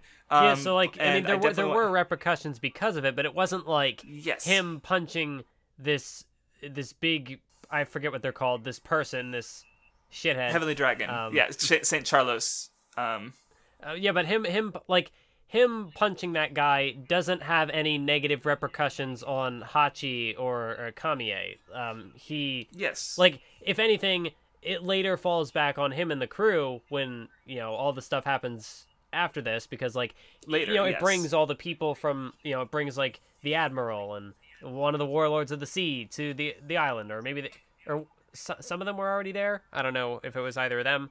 Um, well, the warlords were converging anyway because, uh, as Doflamingo says next chapter, is uh, the the plan for the government is the warlords of the sea versus White and and the, basically the whole might of the government pretty much against Whitebeard, including the warlords, which is we see in Amazon Lily, you know, with uh, uh, Boa Hancock. Um, and we even see the warlords at the table together later on. So, so yeah, it's understandable that you know Kumo that and the, uh, Kid even says like with being this close to Navy headquarters is like you don't know who you're gonna run into. um, so yeah, uh, go on. Um, I forget what you're saying. but yeah, so like oh yeah, it them has being punished. It, yeah, with it uh, has a the pos- like it doesn't have a negative repercussion on the people he was trying to help. Um, because even then, like to say that like it had a negative repercussion on the Straw Hats, I don't know if that would be like entirely fair to say because the Straw Hats were also on his side. Like they would have wanted to save them, and I would imagine that they would have done the same thing. Um, even if they like Mm-hmm. Luffy might have been a bit bolder about it, but I still think that like you know the Straw Hats would have done something because obviously, as we Of saw, course, like yeah. Trying like to play well- into the system did not work. They had to challenge the system, Yes. Um, which is Right, what the Straw right. Hats And of course, do. Luffy is the one who leads because Luffy is the one who gives no fucks. He's the one who he's the man of action. He's the one who takes action. You know, Oda's Oda mentioned that ages ago in SBS. Like it's you know it's good. Um, but yeah, we'll definitely I definitely want to ooh because I, I I've, I've been waiting to talk about that the finale of this arc uh, for a while for like well because uh, two weeks I think since or no one week. Um, because we we had to delay it. Um, so I've, I've been waiting. I've been gearing up. I mean, I do think there is So, yeah. something to be said about blindly getting into fights with people who like Luffy doesn't like. Luffy doesn't. It, it- he doesn't always know who he's going up against or like what kind of power might be behind Yeah, them. well, So, 'cause, like- like I do think there is a a negative element to it, but like it's not as in like oh, it's not as simple as Luffy doing this thing is 100% bad. Like he should change. Because Yeah, again, well, like if he like, a lot hadn't done that, he thinks he wouldn't should. have He- rescued them. Right, right. A lot of the fan base thinks he should change. He should stop being reckless and think more about. Uh, but it's like at this, you know, I feel like that's uh, that's a opinion grounded in like realism because like realistically, if you try and get into fights that you might not be able to win, you're probably not going to win. But like One Piece is fiction, and I think Oda is going for a different message than that. So, um, and I will explain my thoughts on that later. Um, so anyway, um, news spreads pretty quickly about the Heavenly Dragon. Um, although we see the Supernova's reactions. Like, I even love Jewelry Bonney. She's like, man, Zoro was an idiot, but yeah, their captain's a bigger idiot. so, um, you know, um, Sengoku's pissed off because he's like, fucking Luffy again. Um, and oh, see, oh, in this part, oh, the, the the Marine reporting, he even says like, um, contact with the guards at the human auction hall. I mean, employment assistant office. It's like they all know, they all fucking know that auction human slavery is going on literally right under their noses, like right there at Sabaody. It's fucking five minutes away from uh, you know the capital of the world. Like everyone fucking knows, but again, they allow it. Like they have to because of you know the, the what you know the heavenly dragons, the people who formed this system. So, ugh, fuckers. Um, Yeah, what I- what I think is really interesting about this arc, like it does it does have some themes of like racism involved obviously because like the fishmen being treated as like oh they're lesser and even like there's Mm-hmm. in the the auction hall like the people see uh, Hachi Yes. and they're like ugh he, he you know he might have diseases you know I'm scared Who of let this that disgusting thing in here? Yeah, yeah. all this stuff so like um what was I also gonna say shoot what did you just say that made me think of this? I was gonna say I was Um, gonna the- the- respond to it, but- everyone. Like everyone knows, like these. This is Sengoku, you know, Fleet Admiral of the Marines, and he's just like he, he's being like the, the Marine fucking said, human uh, employment assistant office. Oh, oh, right, yeah. they all know. So like the go- like the Um, government clearly knows that like this thing is happening. Like it it sort of ties into like systemic racism as well cuz like um Yeah, right, exactly. Because even- it, was a if- system that decided human or fish. They said fish 200 years ago. yes. And so slavery is the thing. They they decided the the system decided that fishmen were less than people. Um and so and that still remains 200 years later. So yeah, that's that is good. So, like, uh, good point. Um, the the government knows about it too, s- uh, which I think is kind of important because um hmm, like I'm trying to think what was I trying to say with this and I'm losing losing track. I don't know. I guess it's something to say that it like it's not just necessarily like individual people who are bad, but like the system is also in a way Right. This well, because like Sengoku is honestly, I don't think he's a bad person. He, I think he's a good person who's serving a bad system. Like I don't think like Sengoku himself has never done anything wrong. He's just like there in the system. You know, like people like Aokiji and Smoker are also. It's like Aokiji in particular is very doubtful about what he does. Smoker is so honest that he butts heads with the system because he doesn't agree with it. Like he's like eat shit to you know like um you know you know he can't chase Luffy eat shit I'm gonna go chase Luffy you know he didn't like being credited for crocodile when because he didn't do it you know so it's like you know and Sengoku's just like I've always felt like because we have only seen little bits of him but it's definitely like um you know he just he knows of all the wrongdoings but like he's still a marine. Like i do think a lot of marines think they're you know they're doing the right thing. And i even talked about um akainu uh, sakazuki last uh, back in Enies Lobby where it's like his absolute justice is horrifying but it's grounded in the idea of doing the right thing. It's just like the right thing is in service to this horrible world government where slavery is okay as long as the heavenly dragons want it. Um. Yeah, it's it's a good way to show that like even if someone has like a strong moral code of like uh serving the system and like they will do whatever they can to serve the system um like if if that system is you know in any way corrupt then and like they aren't willing to challenge that system in any way then even if they think that they are doing good by the world because they think that the system will just inherently produce a good result uh, that might not be the case again this is another Yeah. thing that I I think it's another one of those like One Piece is it would be an interesting political read.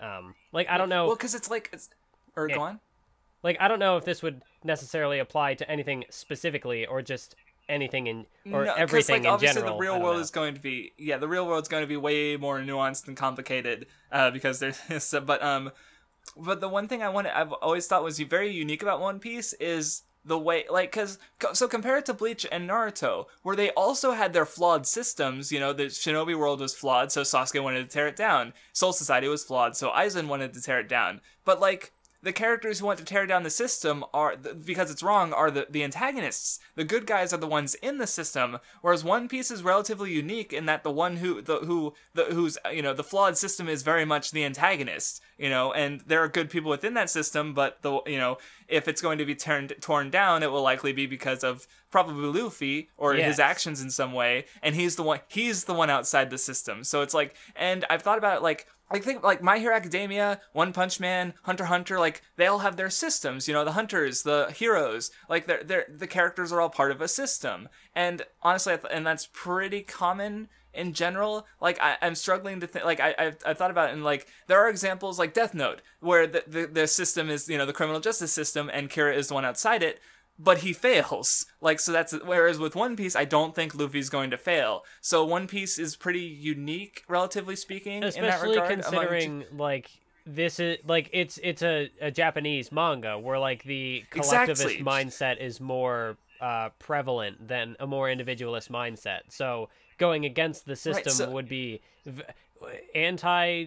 What's the like anti traditional pretty- it- Japanese culture? I don't know. I don't know how I want to phrase it, but yeah, you get what I'm trying to say. exactly what I'm saying. Yes, because One Piece. It's also like not only is One Piece highly individualistic in a collectivist culture, but it's also the most like half the country was reading it during like the peak of this saga actually, and it's still like it's one of the most popular pieces of fiction in the world. Period. Just a lot, really in Japan too. So it's interesting that the one that's the most counter to like not that there aren't other individualist pieces in in like a Gurren Lagann's kind of another example because like it starts out with him fighting the system and then they're fighting a bigger system after after he makes his own system. So it's like yeah it- it's uh, there's other stuff like that but it's um I just always thought it was interesting how One Piece is so against um everything like so much else that I can think of in its uh in in the regards to the you know collectivism and you know the system and stuff like that. So yeah it's neat um, God, we, we've gotten like, see, it's funny. This is such a short arc, but we've gone off topic so many times because it's all. It is a short arc, but it's it's so important in the scale of the scheme of this bigger world that we can't just not talk about that bigger world.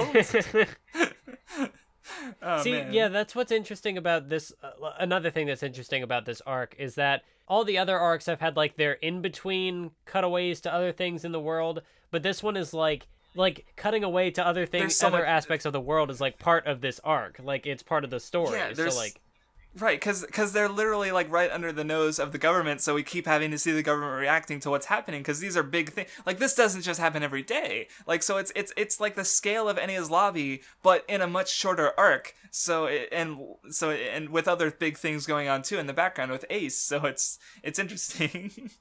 um. So anyway. Um. So yeah, Rayleigh saves uh, Camie. He gets the collar off, and uh, the other slaves get freed too. Um because well it's like hey i got the keys. We can save her. And rayleigh's like no we're good. So they, he gives the keys to the other slaves so they can escape. Um oh yeah and so one thing about conqueror's Haki is that like um well because rayleigh used it on everyone in the auction hall but like you know kid and law's crews are pretty much fine. Like one of law's guys is like if um he's like oh i almost passed out um so it's like this is like a really strong character, but even he can't knock out anyone of like these notable guys. So it's like Conqueror's Haki is cool and all, but it's pretty much only used to get rid of mooks. So it's like never go. It's almost never going to be relevant in like a, a serious fight.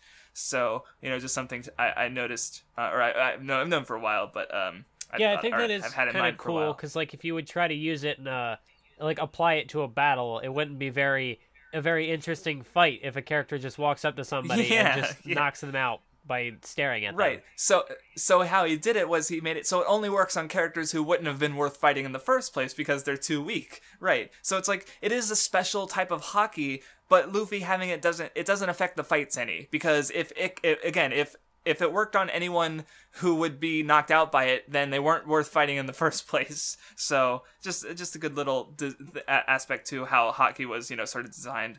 Um, so anyway, um, so I love after the reaction where kids just like, "I'll go outside and clean up your mess," and Luffy and Law get pissed, and they're like, "Don't you fucking tell me what to do, you bitch!" like, because they they all have this desire to be Pirate King, so they're all like trying to push their way to the front, and you get to see all their fucking powers, and it's good. They're all such the fucking, especially Law's power is fucking like I, I've always you know it's it's just because he can do so much with it. It's like because he's um he can trade places of things and cut things. It's ugh, man. Um, his power is much more straightforward. It's just magnets. Um, but yeah, it's neat. It's just neat seeing. Oh, I I just love seeing the supernova's powers because th- some of them are just really cool and creative. Um, and we do get the moment I talked about earlier where um you know the the ones who you know ha- don't have the guts to say pirate king don't deserve to go to the new world pretty much um because because i definitely think one idea that arc touches on is like because it, it, was brought up with the, the slave pirate earlier who when we first got introduced to the heavenly dragons he was like i don't want to go to the new world um i'll mention him again later but like you know what it takes to go to the new world is a big idea of this arc and you know one of the things you need is the will to become pirate king and luffy's got that so that's good um so yeah, everyone fights their way out. Like you see everyone from the crew doing cool stuff. Um, like the Straw Hats and some of Law's crew, and oh yeah, Law scouts um the the big one of the big slaves that we've been seeing.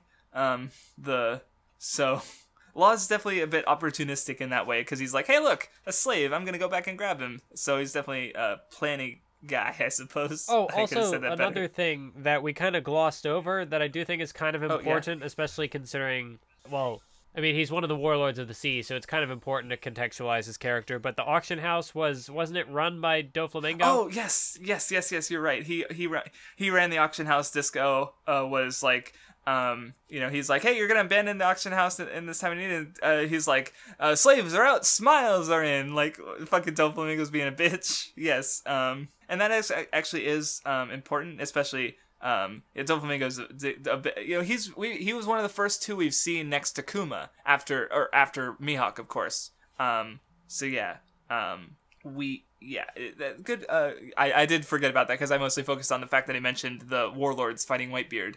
Um, and yeah, so Kid and Law run into a um what we later find out they're the pacifista units who are they're basically modeled after Kuma but they're they like they shoot beams out of their hands instead because they don't have the devil fruit, obviously. And of course, Kuma even mentioned himself that he was a pacifista back on um, Thriller Bark, I think, because he was a cyborg. So yeah. Um, so anyway, they get back to Shakky's bar with Hachi and Rayleigh. Um, and everyone finds out that Rayleigh is the, the the first mate of the Pirate King, and I love everyone's different reactions. Like Robin's just like, "Huh, you didn't notice?" And Brook's like, he's just so far off the page, he doesn't know what's going. Like he's just like Roger. I guess there might have been a rookie by that name. Like he's been out of the loop for fifty. years. He doesn't even know who Gold Roger really is. Yeah. Like, uh, he's just eating beans. Yeah. just so yeah, um, Rayleigh, Rayleigh then clarifies some stuff about uh the uh like what happened with Roger. So we find out that Roger was he was afflicted with an incurable sickness. Um, he was he sailed with Crocus. Um, because I'm pretty sure Crocus mentioned Roger Roger back on uh in that arc. Um, as Luffy was leaving, and he we find out that he went out to chase to see if he could find anything about the Rumbar pirates. And um, you know, so Roger conquered the Grand Line. He disbanded his crew, and then he turned himself in so that and like I think Nami even says or someone like that like the way it sort of like plant uh, you know went out um, with him him being executed and starting the Grand Age of Pirates makes it seems like he did it on purpose. And ooh, I don't know, did you have any thoughts on this whole scene? It's uh, with Rayleigh telling everybody, stuff because it's some cool exposition. Um, um, I, fe- I think the most interesting part for me was the um. I mean, I don't know. I don't know if I'd call it. I don't know what the word is I want to use to describe it. Maybe interesting isn't the the best, but um, I did like the part where Usopp was like, "Hey, uh, so is it true that the Pirate King's treasure was?" And Luffy's like, "No, I don't want to know," because like that does, Yeah. I guess, address the elephant in the room. That like, oh hey, here is a character who was with, who was with Gold Roger, who would know if the treasure exists or not, who would know where it is. Um, but this is the the easy way to just say, well, um, we don't have to know because I don't want to know, and there you go. Yeah. So that way you don't have to worry about like because I can imagine also- like that that could be a snag that could maybe trip an author up. Is like, oh, I introduced this character who would know the answers, um, and some may just not think of that and just not address it, and then all the readers Yeah. will be like, well, but but, but this character Plot could've- holes. Plot holes. yeah, yeah. Well, because like, and yeah, that is because the crew is still out there. Like, uh, as far as we know, no one else of Roger's crew was arrested, and Shanks and Buggy even. But like, the thing with Shanks and Buggy is like Shanks put his hopes on Luffy. You know, like, oh, okay, a minor spoiler because we we get a panel of Shanks, and when he met Rayleigh on Sabaody once.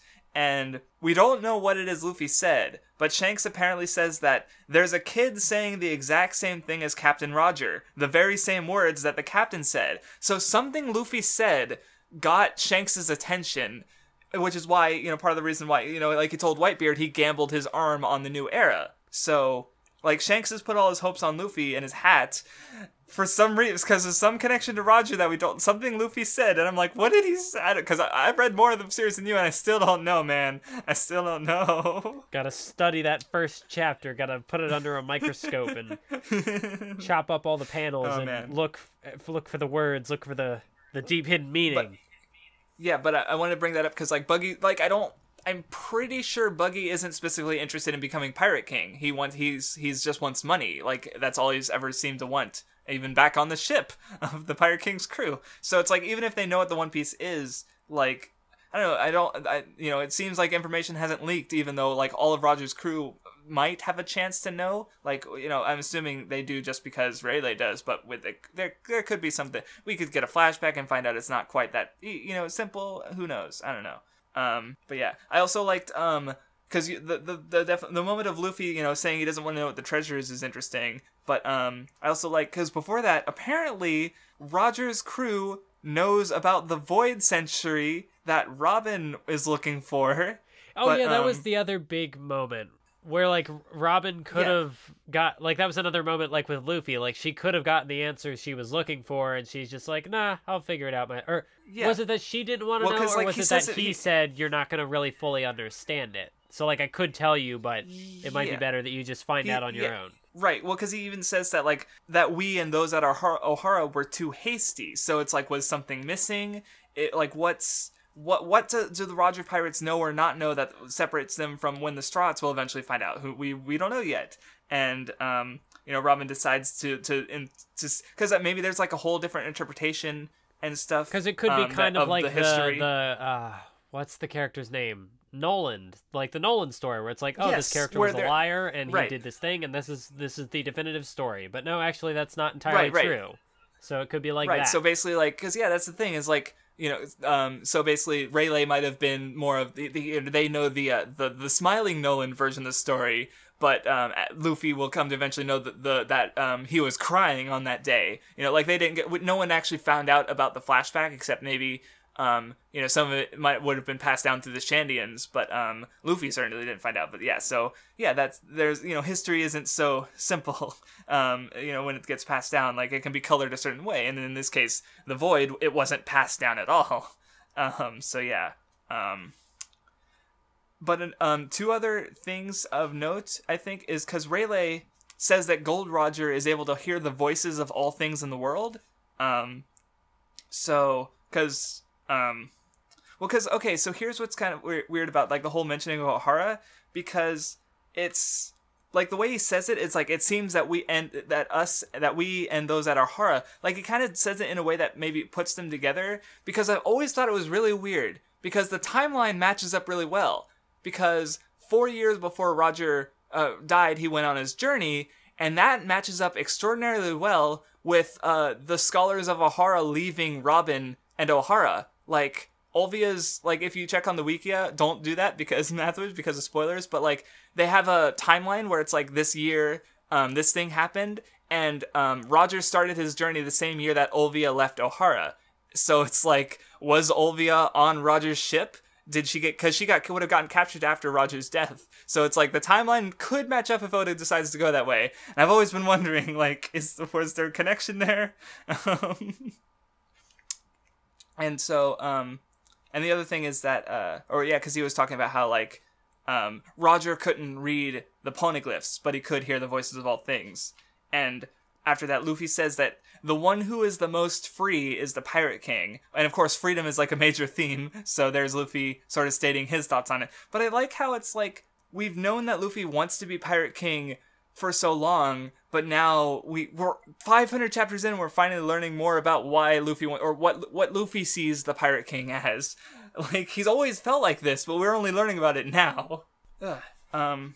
So, any other mm, thoughts on that, or shall we move on? Because we're still in Sabaody. Like it's only like a 20 chapter arc. How the fuck are we still talking about it? It's in two hours, and one hour, like over an hour and a half. But still. So anyway, uh, Kizaru drops in. Um, so apparently he has the light devil fruit, but he's a bit he's a bit slow in the head. Now, just to make sure that I'm remembering these characters correctly, Kizaru was the one who like massacred Ohara, right? No, that was Sakazuki, aka Aka Inu. So ba- basically, think of it this Oh. way. Think of it. Okay, of it so this they're way. different characters. okay, that that yes. makes more sense because I was like, wait, this Here's- is the guy who destroyed Ohara, and he's just this goofball. That seems kind of weird. But now I get now no, I no, get he's you, a different character because, um, yeah. So here's a here's, an easy way to think of it. Ao is blue. Aokiji he has ice, um, because ice is blue technically. Uh, Kizaru is uh, light fruit devil user. He Ki is yellow. Light uh, um, Aka is red. Um, he I don't know. He's I, he might have a, fire already exists. Shit. Uh, so he's got maybe he has a different power. We don't know what his power is yet if he has one. Um, but uh, Aka's red, and he's the one we haven't seen yet. So just just think of it like what you know. Uh, I don't know. I, I don't know if you know Japanese colors. I do. Like honestly, I learned a lot of like little Japanese things because I'd like like a uh Whitebeard's Japanese name is Shirohige. Blackbeard because Hige is facial hair, and that's why he doesn't have actually have a beard. And white Shiro is white. You know, Kurohige is Blackbeard because it's black. So I, I learned a lot of like little Japanese words, and so I remember all these colors because of the, the admirals. You know, red, yellow, and blue. So yeah, um, Kizaru is a fucking dork though. um, but yeah. So as far as like the, did you have any thoughts on all the supernovas using the powers? Like Jewelry Bonney turns some Marines into children or old people, so she can manipulate ages. Um, Capone's power, where he's got like little people inside of him, like Jesus fuck. that one's got to be one of the weirder ones. It's uh, I, I think it's cool. Um, I don't know, did you have any thoughts on all this little scattered Sabaody fighting with uh, Kizaru and everyone? Um, I guess nothing of super note. Like, I mean, I kind of said it earlier that like, not all these characters are going to be super important. Like, we just kind of need a way to. I mean, like we know we should know that the admiral look is a tough a tough foe, but also like just to get the visual of that, like here are all these potential rivals for Luffy, and they're getting destroyed. See, I, I fucking love when he just like the, he decides like he's just kind of playing it chill at first, and then he decides to wreck everyone, and he does so in like pages. Like he's just because he's an admiral, of course. Al- Aokiji did the same thing back on uh, date on Long Ring Longland with Luffy and Zoro and Sanji. So um yeah, like well, and um it, we do get a couple like beats um because like um so apparently uh Drake um you pronounce it Diaz Drake, I think. It's because it's spelled with an X. Because X is uh, ten, the Roman numeral ten, which is the Spanish number. Uh, Diaz, uh, I guess, is how it's a little. I don't know why. Why it, it's. I've eh, it's weird. But um, so he was a former Marine, apparently. Um, which I don't think we've actually seen yet in the series. Is there someone who was in the Marines but isn't anymore at this point in the story? I can't think of anyone. Because in the non-canon there was a movie antag- Yeah, in the non-canon there was a movie antagonist. Um, I mean, okay, Bell-mère, but she wasn't like a, ba- a pirate. she was a former Marine, but not a pirate. Um, but yeah, and um, also Apu, i he's also kind of crazy, like uh, Luffy almost, because he like attacks Kizaru and blows him apart, and he's like, whatever, and he runs away. Apu's fucking well. He's the roar of the sea, so he's definitely he's pretty wild. Um, also, I do really like uh, Hawkins's power because he has some like straw devil fruit that makes like voodoo dolls, and like it, he's cool. Um, but yeah, Kizaru just fucking wrecks everyone. and yeah, everyone else ha- is fighting one of the pacifistas, and they manage to beat it. There was an Um, interesting mystery there for a few chapters because it's like, oh wait, but Yes, Kuma's here, but Kuma's there. What? Right, and then like, well, they even say like he's got paw- paws on his hands that can deflect anything, and then he shoots a beam, and Chopper and Luffy are like, "It's a beam!" Like they're so excited because Oda, like, there's like, um, yeah, Oda likes the kids love robots, is what Oda seems to do. So the characters who are like kids are like beams and robots, and yeah. but yeah, together they manage to take one out. And then immediately after, we get the mysterious axe dude who showed up earlier, or the the guy who he was in the shadows earlier commenting on some stuff, and he shows up with another pacifista unit. Um, so yeah, apparently he's a bodyguard of Vegapunk who designed the the pacifistas. Um, is a goofball because he's like he looks serious, but he keeps saying like I'm I have the tightest mouth in the world. I um, and they but he keeps like letting shit slip. so dumbass. And so um we actually get a, a definitely a bit of a sequence here because they're fighting the pacifistas, and then Kizaru comes in. Oh, and then uh he. What did you think about Rayleigh's save? Because that was fucking awesome. I think. Um, Yeah, because I like Oda does this so often where like the characters will kind of I don't maybe not super often, but like he's done it a couple of times where like the characters the Straw Hats will like get into a tough situation and then something happens and they get out of it. And it, like they like the way the sequence kept playing out, it's like, oh, this is going to be their chance to escape, and then they wouldn't escape, and it's like, oh, but this is going to be their chance to escape, and then they still didn't escape, and so like when he when he shows up and Yeah. like it's goes up against the Navy Admiral Kizaru, it's like, oh man, because it's like at a point where Oh, like, man. Well, uh, because so- Zoro still is still damaged from the damage he took from uh, Kuma in the last arc, and so like he's he, yes. I don't know, it was like. He was uh, it was at a point where it looked like he was gonna die, and nobody could stop Kizaru. And it's like, what is gonna happen? They're not gonna kill Zoro. And then he showed up. Exactly. Yeah. And then Rayleigh fucking comes in. Um, also, funny. It's, I don't know if this is coincidence or not, but there is a sci- scientific phenomenon where, where light scatters uh, from the atmosphere. It's called Rayleigh scattering. So, uh, Rayleigh beats light. it's a, it's a weird coincidence, but I always thought that, that it's just funny. Um, well, because it's like he's Silvers Rayleigh, silver to gold, but he also he's also Rayleigh that that scatters light, and uh, he's able to beat uh, you know counter Kizaru, and Kizaru gets serious as. Because you know, as Rayleigh says, he's he's takes uh, his complete attention. Like, well, I, I should save you, but I got my hands full. And Kizaru's like, hey, don't fucking patronize me. um, and they keep fighting.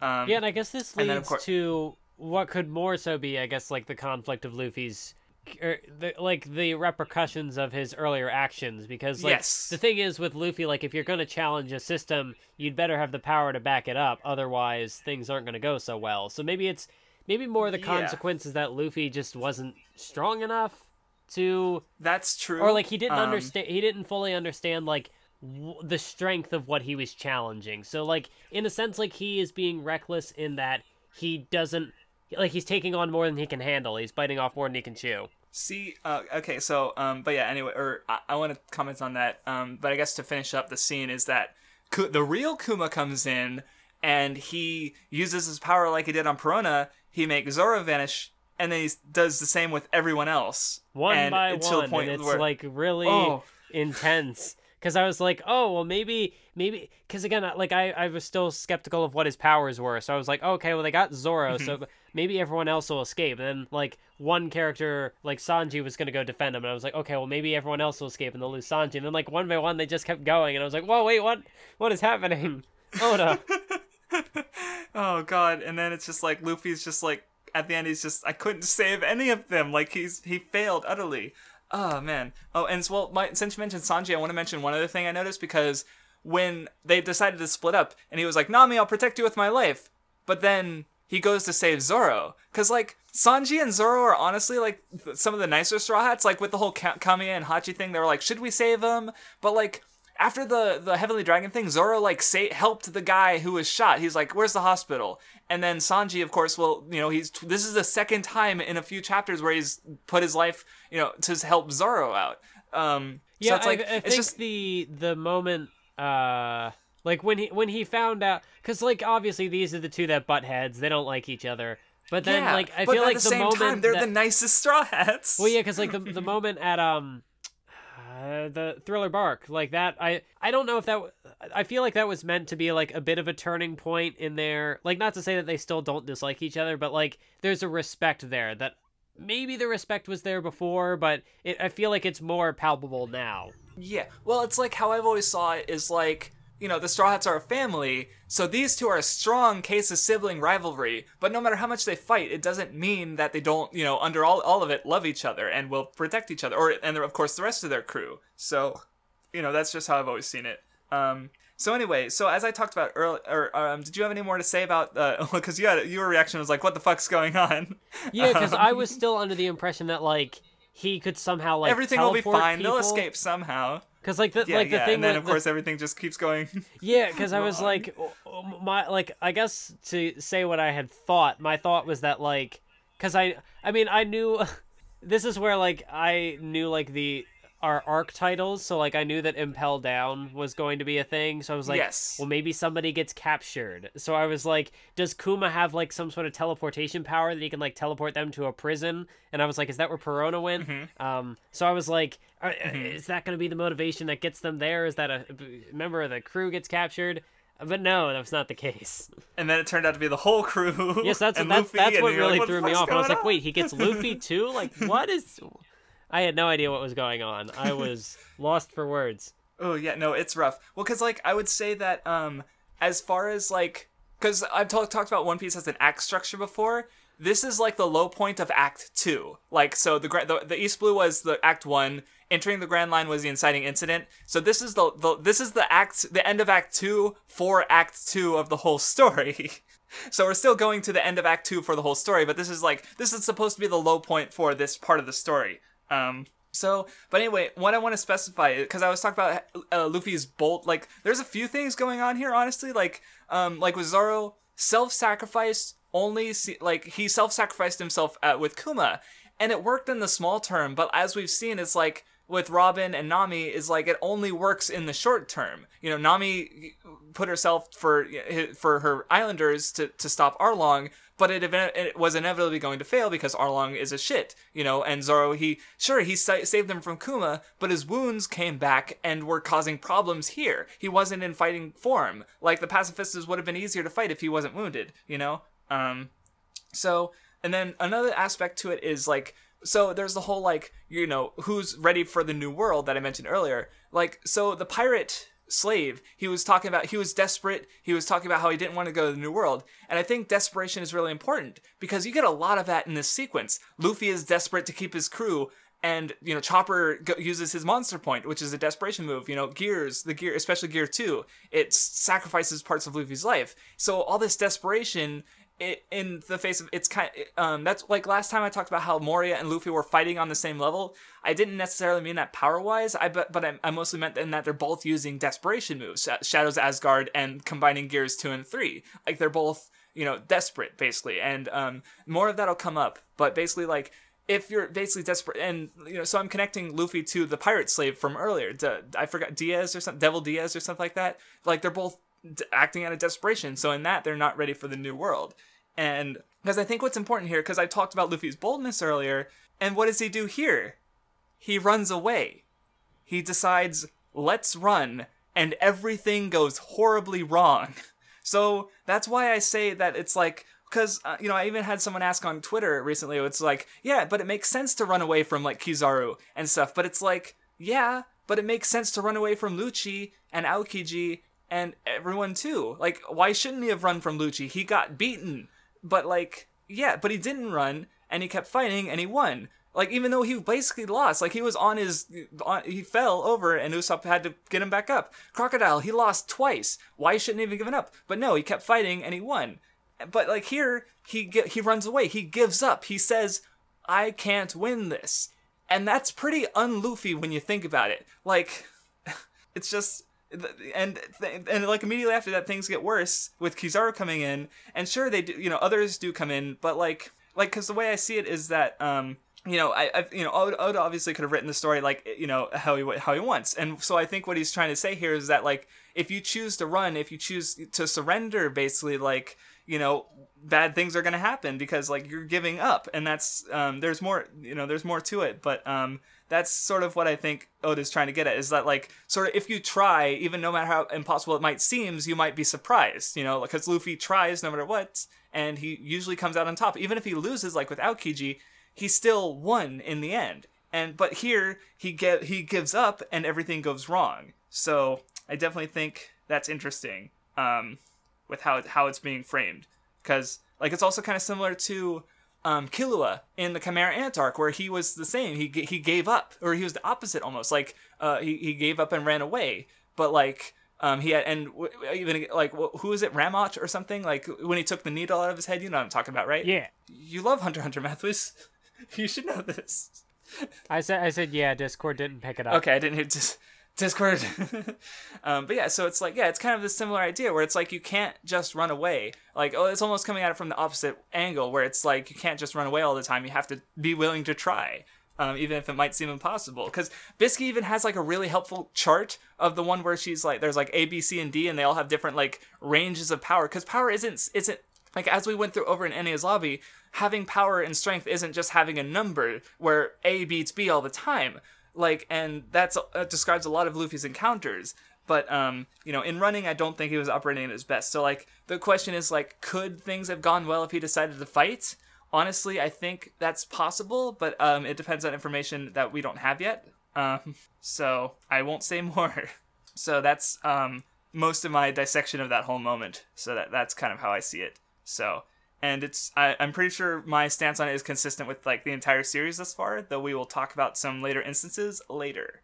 Um, so yeah, well, it's also uh, you don't ha- did you have the or you know you didn't have the volumes, but um, so because like my volume scan, there's actually like because you know how there's like the there's the SBS pages, and then there's like a blank page with a panel from a previous chapter. Yeah. You know those, right?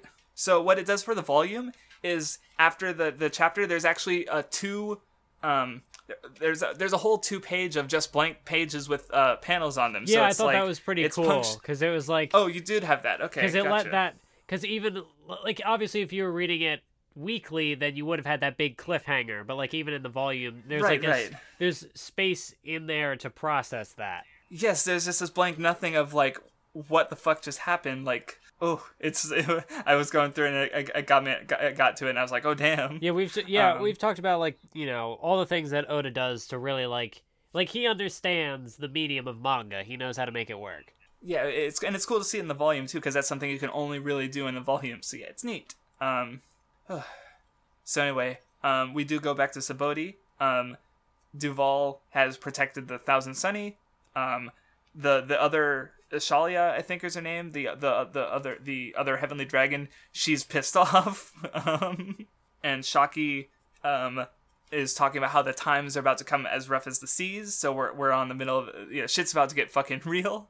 Um, and Luffy is flying through the air. Yeah, So what- oh yeah, because Sentomaru talked about a couple yes, of things that's uh, a couple of things that I find to be really interesting about that scene and like what comes after that. Unless my memory is just wrong, I don't remember there being any like what happened. What happened to Rayleigh? Like I don't think Oda showed that yet. Like I think we just kind of cut away from that because we knew that he showed up and was like gonna fight alongside them. Like he was keeping the admiral at bay. But when then when the Straw Hats mm-hmm. obviously they get taken out, so then like he's just there with Kuma and this Navy admiral or Marines or whatever. So like that's an interesting cliffhanger, unless again I'm just not remembering things correctly. But the other thing is like adding more to the mystery of Kuma because like part- he doesn't Yes, teleport Kuma people, he just wild card. swats them away to these places. Like there there were the the paw print that Luffy lands in. So like obviously Kuma like has these locations like something with how his powers work. Like it's, it appears that he's been there before, and I'm just yeah, way confused. like basically, well, because basically how it seems his power works, because he writes, he has his Bible that he carries around, and he, uh, he was writing down something in it before he sent Perona away back in Thriller Bark. So the way I see it is that like he memorizes locations he's been at, and then he's putting the character in a bubble and repelling them to that location. Because he even sends Zoro to the place where he sent Perona, like we see them, um, you know, uh, or that was the stretch of chapters, right? yeah, yeah, yeah. Yes, right. So we, you know, so we do see everyone, and so th- that's basically what he's doing. Is yeah, he's he's putting them in a bubble and he's sending the, he's repelling that bubble away. So he, um so that's how his teleportation works, and it takes a couple days of transit. Um, because it because uh you know it's he's not like like in a close distance it seems like teleportation but he's really just moving very fast Yeah, which that, is also that's true what's Kizaru. really cool about it because it seems like it happens Yes. instantaneously, so no one knows what's going on. Like they just disappear, but it's actually it's not Exactly. that kind of teleportation. It's just like he just hits them really, really fast and really, really hard, and they just go flying for days. Like I love it how Luffy is just like he just falls asleep while flying through the air, and he's like, "Well, if I land in the ocean, I'm gonna die." But he's just kind of like, "Well, like, oh, I yeah, guess that'll, that'll here." happen. um, And what's also really interesting about the way they get split, which I guess this is a spoiler. I don't know how many of our readers like ha- how many of our listeners, I guess, ha- are not familiar with One Piece, but I'm going to say it anyway. I've given myself plenty of a buffer. Um, I know there's a time skip and like I just want to say okay. because I don't know. Obviously, I don't know how things happen, but I'm like, when I saw this, the way that the crew got split, I'm like, if this, like, if they, like, if this was how the crew got split for, like, if they don't get back together until the time skip, which don't tell me, I don't want to know if it happens or not. But I'm like, this is a really, like, weirdly organic way to split the crew. Like, not, because I think of, like, how you know, Naruto did a time skip or Bleach had some time skips. Like the characters are off doing their own things, but like they they all kind of like meet up and they're like, yeah, we're gonna go do these and we're gonna split off and do our training and whatnot. But this is like it happens completely by chance, which like again maybe maybe they get back together before the time skip. I don't know.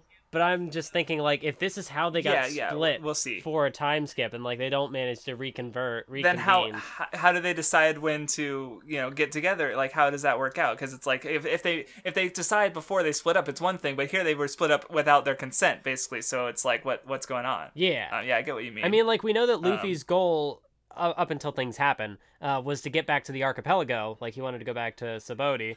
So I would Right. imagine that like that's what all the other Straw Hats would want to do. It would just be a matter of like timing. Like they they would know a place, not a time. I just think it's really interesting. And again, like maybe they do reconvene before things happen, but like I just think this would be like a really cool way to split it and do that. It's yeah yeah something I don't think I've um, seen before. or go on But okay, enough of my ramble. Mm, I, Let's get back- I can't think of anything else. Yeah, um, off the top of my head. Um, also, one thing I forgot to mention is that, like, well, because not only did Luffy run away before, um, sorry, I, I'm going back a bit, but he also he decided to split up the crew. Like he he said, split up, and you know he he removed the unity basically. So like, I mean, they were I, I you know uni- unified like. Um, you know, of course, in their goal, but um, he split up the crew. So, yeah, I just thought I meant point that out. But anyway, First rule um, of Dungeons and so Dragons: don't split the crew, Luffy. You broke. don't split don't split the party you yeah. broke the rule. but no, that is also interesting. Like divi- by dividing the crew, that kind of led to their downfall. That yeah, that's interesting. because like i mean if they fought together like because even later on like during the fighting he like he tried to go help someone else. Like he left robin and chopper to try and fight because he he couldn't stand to have his crew split up. So it's like he made he made it worse by he, he, he- by splitting up the crew basically. Like if they had fought together like in theory could they have escaped? Like that's the real question is like if they did choose to fight could they have got gotten out? And like i said i think they could have but uh, that involves uh yeah, well, well again, we'll uh, we'll talk about that later. So anyway, uh, Luffy lands on Amazon Lily, and he gets mush attacked by mushrooms, um, and rescued by Amazons who uh, take him back. They think he's a girl because they they only know girls pretty much, and they save him. Um, but but they realize that he's not a, a girl because the, the the other mushroom won't come off. Dick jokes and also ball jokes. Um, has actually translated it pretty perfectly with uh, cause um, the like cause in the West we have the family jewels, um, and but in the East it's actually uh kintama for or golden balls. Like I remember some of the old translations were literal about that. So, but I think family jewels is a perfect uh, translation because jewels and gold are still both valuable, and yeah, so Somehow, yeah. somehow I didn't even think that like there would be an Eastern version of that. I was just, I just like I didn't, I didn't think of that. Like, what would be the the literal thing that they were trying to get across? Because like obviously yeah. the character reacts like, oh, it's some kind of like treasure. But Luffy's like, no, Yes, I can't but, just um, take them all. The pun works in both languages. Yeah, um, it's good. Um, or lucky also because there is a pun in for both languages. Um, Before we get too deep into Amazon Lily, though, I do like knowing that like Kuma sent Luffy here. Like, I, feel like it makes sense because like before I was just like, oh, he ended up in this kind of randomish place, but like knowing that there's a warlord of the sea here and like Kuma's a warlord of the sea, so like I feel like that's an interesting connection. Yeah, but not just the warlord, but the one who hasn't decided whether she or not she wants to fight in the war yet. Yeah. Like she's um that that's a whole big part of the conflict. But I could, I Um, could see that being like a realistic connect, or not realistic. I don't want to use that word, but like I could see that being a a reasonable connection because like a war, like like I could see Kuma going to this place to talk to a fellow warlord for some other some government yeah, business or like whatever. like he so, like, he did back with Moria on Thriller Bark. Yeah, um, exactly. so that, that's a connection that I'm able to like put together after the fact, which I think is kind of cool. Yeah. Because obviously, when well, because like that's the thing about you know, because you're reading it for the first time, so you go into these arcs without knowing anything, and then or not knowing like you you know some things, but um, but then you you get s- then you get to re-experience it through this discussion. So because you'll like you'll click things together as we're talking about it, and it's like which is kind of interesting now that I think about it. Um, because like I, I obviously know everything because I'm, I'm reading through it like for the fucking fourth time for some of this stuff, um, more for a lot of the earlier stuff. But yeah, um.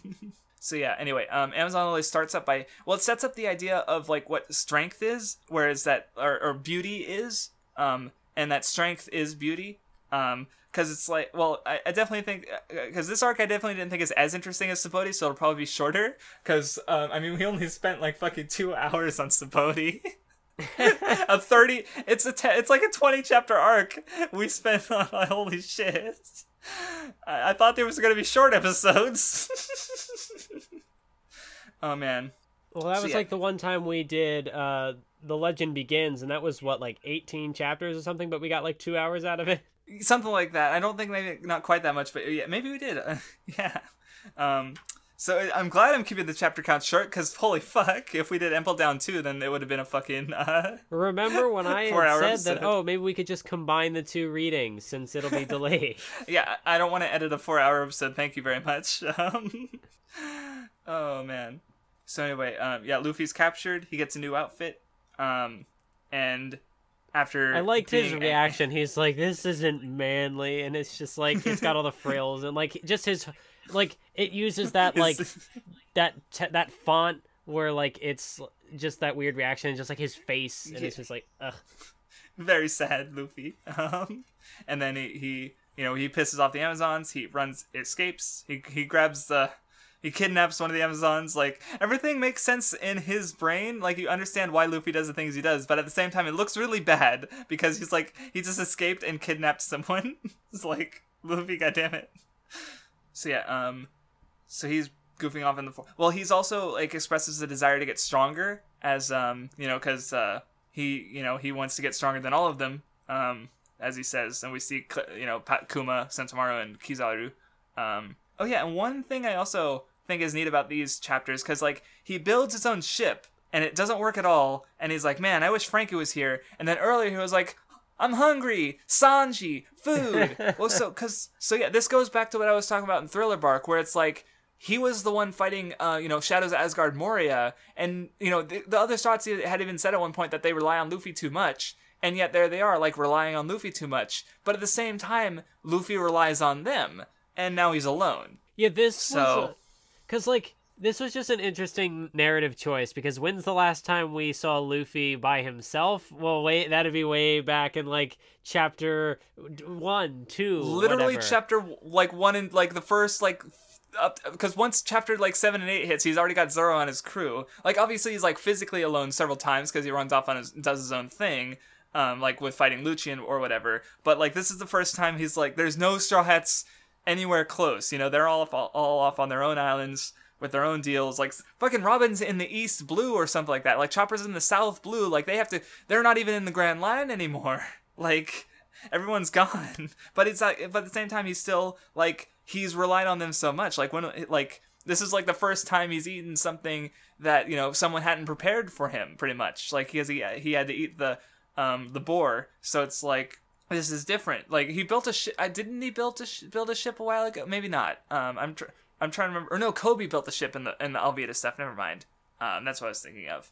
I know Um, he had had his little. He had the little boat that he almost drowned in the whirlpool. Yeah, that, he didn't build that one though. He did have it own it, but he did. I, I, I was just saying because I, I was trying to wonder if he'd built a boat before, Oh, but okay. um, yeah, he, he I don't think so. So um, anyway, um, so yeah, Luffy's messing around in the forest, and we see uh, Vice Admiral Momonga, who was one of the Buster Call admiral vice admirals. Um, he was there, and then um, he's trying to get uh, Boa Hancock to come to the the the war, and she's an asshole. Like she's like she's literally like who put this kitten in my path as she kicks it and like later uh, she's like who put this puppy and this baby seal in like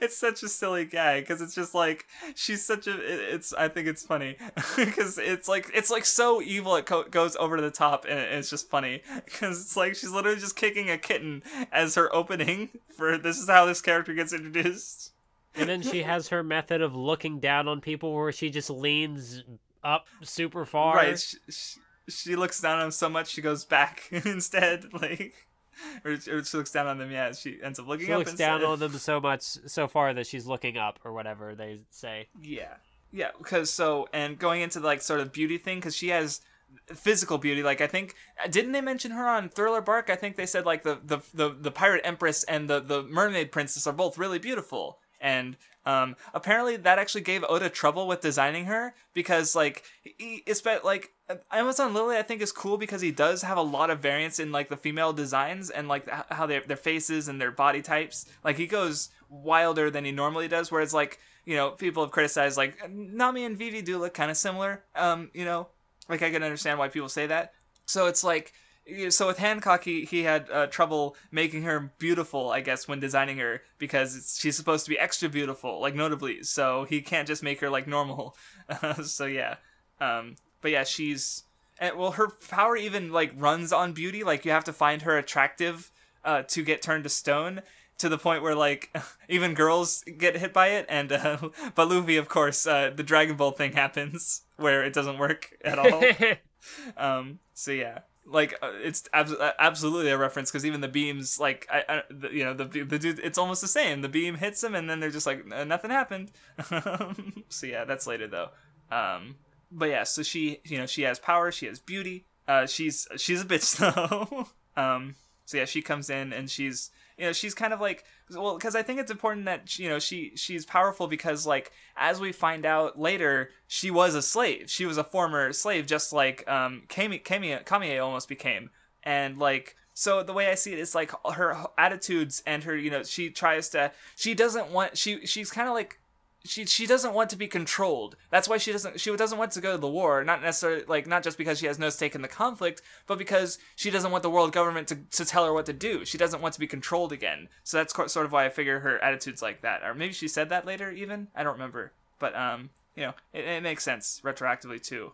Um, Yeah, I like how everyone on the ship except the the the vice admiral, like everyone else gets turned to stone. He's the only one who's able to like stop the yeah, he does the classic power. like clear your mind with physical pain thing, you know, to to because he's he's stronger. Yeah, he's got to he's got to own up. You know, he's got to he's a vice admiral. He can't just be a, a little bitch. so yeah, um, but yeah, then we see um the old uh, Gloriosa, I think, the older empress, the former empress, who's trying to speak some sense into Boa, but she's Hancock, but she's ain't listening. Um, and yeah, like we talked about earlier, like we find out about the devil fruits, or well, the curse. Um, well, well, it's like they mix the, the, the curse of the devil fruits and the cur- and the, the, the their brand that they'd never want want anyone to see on their backs into like the legend to keep everyone away from the you know when they bathe. Um, uh, I love it. And Luffy even like he lands in the water and he's like, "Oh God, I'm gonna drown." Oh wait, no, it's it's I can stand in this. It's fine. Um, because because baths are pretty dangerous at, to devil fruit users. Oda talked about that. Um, so anyway, Boa um, Hancock, she. Uh, oh yeah, I guess also now I think about it, this is the last warlord we've have we we've needed to name, and w- though we haven't seen Jinbei yet, uh, the Arlong's former uh, boss, like because he was mentioned ages ago, but we haven't seen him yet, and so this is the the quote unquote last warlord we we've heard of. So yeah, that's nice. Um, we almost know all the seven warlords of the sea. um, It's only only been like fucking 400, 500 chapters since we heard about him. Um, anyway, so yeah, Luffy gets captured by Bo- Hancock, and uh, public execution uh, takes place. Um, oh yeah, see, Bo, Bo does her thing. You know, the, the thing where they, they they you know look down and abuse their uh, subordinates and piss Luffy off. um, but yeah, so um, yeah, and I don't know. Did you have anything to say about the fighting? Because like, yeah, Luffy.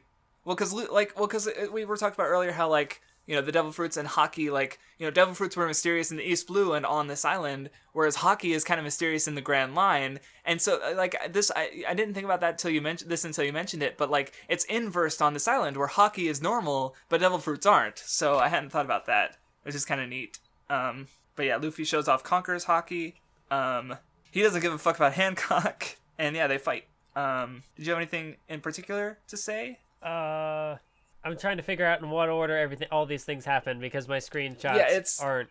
Oh, you fool! You didn't name them by chapter, or you did, but you didn't do it right, or you didn't uh, like do it in order. Oh no! No, th- no. This one, this one time I forgot to, I forgot to do that. So like, I, I'm trying to like, like it's le- like it's also partially that because I don't have it directly in front of me. I'm trying to like figure out like, did this event happen before they fought, or did it happen after? Because yeah, there's definitely stuff after. I just want to cover it because the fighting. I'm not sure. I don't have that much to say about it. I mostly have stuff to say about the last part with uh, Luffy covering up the brand. Um, Yeah, I guess because we already kind of talked about Haki and stuff. So yeah, I like in reading this arc. I thought that I thought that Boa Hancock was a was a really interesting character. Um, because I like how she is sort of introduced as like you know she's like this empress and she's like she has like all these tradition things and she's you know like the the curses and whatnot. Like she she's painted up to be this like majestic figure and like she's um almost like almost kind of like what's what's the word almost like a deity like she's like placed on this big pedestal but like she's she's got reasons for like like again like she's a bad like i want to say she's she's a bad person but not a bad character because like she does a lot of like she she is cartoonishly evil and like she does things that are not Yeah. great like she doesn't want people to know that she was a slave and whatnot but like some of the actions she takes are perhaps not the best not the not the kindest uh, but she's it's more Yeah. like she is like she has a very human flaw like a very human reason to like not to, to be this kind of like bad person because like you know she like she's got like she has like this big uh arena thing that like you know Luffy has to fight her in so it's kind of like a glad a gladiator type thing that like people just fight for entertainment and that's not great. And also the way she she'll like turn her own people to stone for certain reasons yeah. like oh, she know, got the statue. Like, oh, the kids made a statue for you, and she's like, it's disgusting, and she shatters it and t- get this out, get the shit out of here. that too and like not not all of it is connected to you know some of it is just because she is vain in a way um like like the mud statue Yeah. thing i can't think of how that connects to her being a slave that's just kind of her being a dick um but Well, well, she does say it at the because I, I was skipping ahead, and she does say that you know she doesn't want to be controlled. So it's like she ju- does her own thing because she doesn't want to be led by or you know forced to do anything by anyone else. Uh-huh. But um, so yeah, I mean, like you could say like, oh yeah, the kids gave you something, you should like it. uh, You know, like it's ugly. Like let's be honest, it looks like shit. So it's like you know, her reaction is like rude, but at the same time, she doesn't want to be controlled. She doesn't like, oh, for social reasons, I should like this because children made it for me. Like she doesn't. yeah I, you know, I guess like, that's fair and it's not like she did it So- in front of the kids or anything so it's not like the See, worst it could be See, now that I think about that, it's like she's uh, kind of a parallel to Luffy. It's very similar to Luffy in a way because she doesn't give a fuck. She has no pretenses. But the difference is that because what what I feel like this arc is kind of saying is like because you know they mentioned that strength is beauty, but like as we've seen from Enies Lobby, strength and power are, are more multifaceted than just like raw power. So yeah, Boa Hancock, she's presumably the strongest fighter on this island. You know, she's also physically the most beautiful, but she lacks kindness. And what is Luffy's strength? He wins her over th- and makes her fall in love with him through his kindness. So it's not like she changes to become more kind because at the end she's still like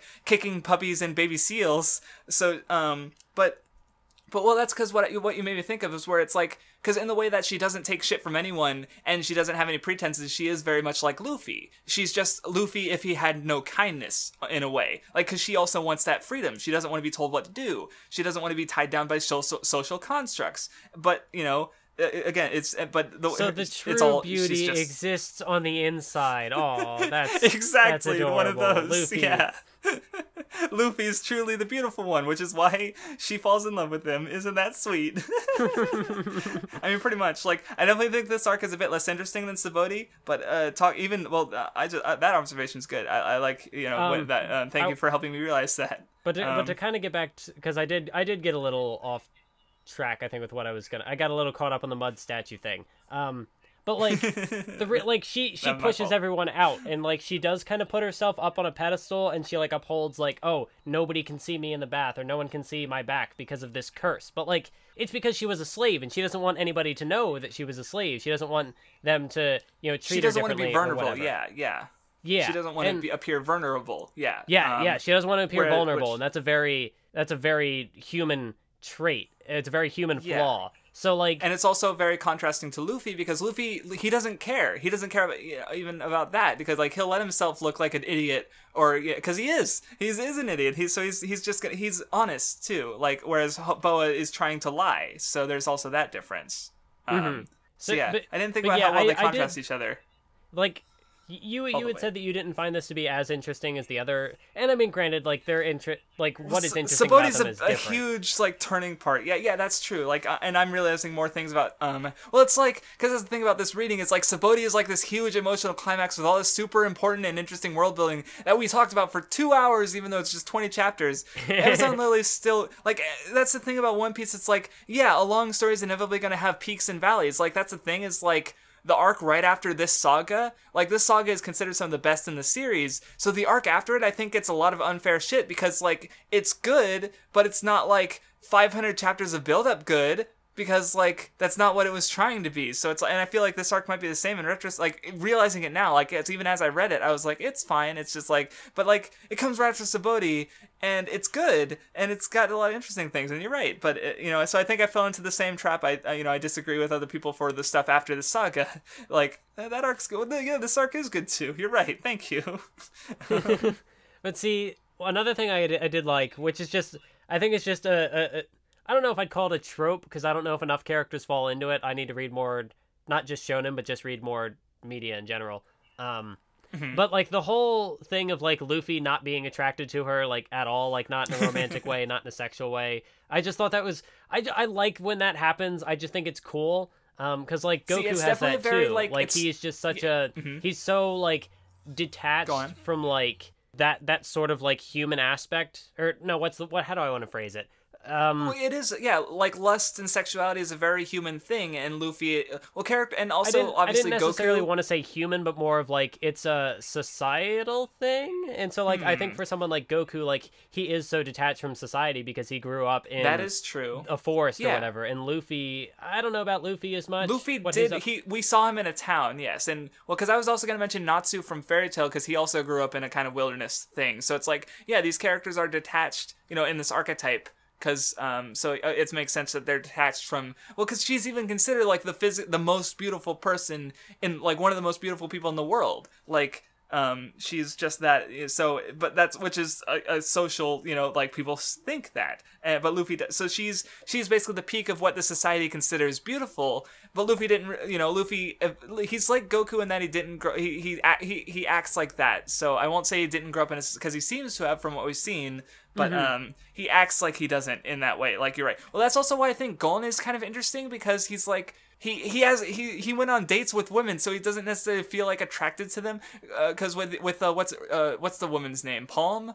No, yeah, no, Palm. that's what Palm and Shooter. Oh, or Knuckle. I was thinking, okay, Knuckle. Yeah, Palm. She is. Yeah, where she's like, he goes on a date with her, and it's like romantic as fuck. You know, so he doesn't necessarily feel like attracted to her or romantically towards her, but he's able to act like he, he's able to perform the date well, and it's like, which I've always thought was interesting because he's closest to, he's pretty close to the archetype like Goku and Luffy and Nat Natsu but like he, he has that very key difference that I was it's a deconstruction Hunter Hunter's a deconstruction after all the thing about Hunter Hunter is that like because like when you look at something like Dragon Ball or One Piece, uh, I haven't seen Fairy Tail, so I don't know. Well, probably Fairy Tail too, just based on what I hear about it.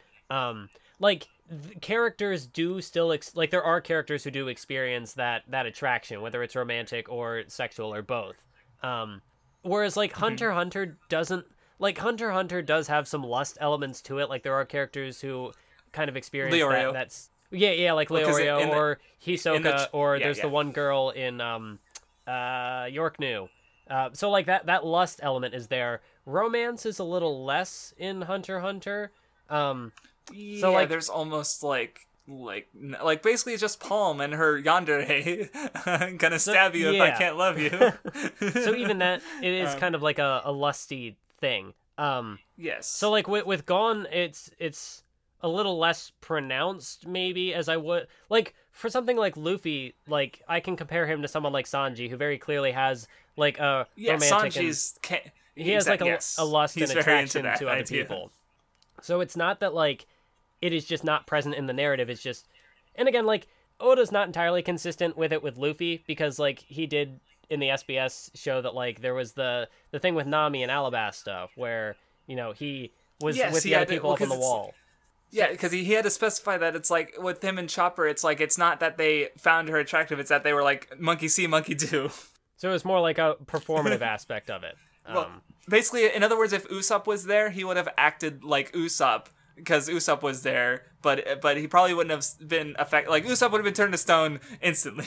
like Yeah. it's it's it, it, it's it's not like it's not like I'd want to say that um, it's not that like Luffy, Luffy doesn't seem like the kind of person who would just perform it for the sake of like wanting to fit in. That's not who Luffy is, but um, and maybe it's just, I don't know. Like yeah, it is kind of a little weird, I guess. th- there Hmm. there are there are some people who don't really like sexuality is not a big part of their you know their lives they don't really th- so i just think it's interesting to see characters like that in fiction this ended up getting off on like a really weird side tangent we've been on this for a little bit but i also think it's cool like less in just the i think it's cool aspect but more of like it actually does tie into the arc because we talked about like you know beauty on the inside and like how it affects the different characters and whatnot um yeah. so yeah, I just I just think it's really cool. I like it when characters just not to say that like, you know, having sexual attraction in media is bad. I feel like some of my discussion of Sanji might have veered off in that direction a little bit,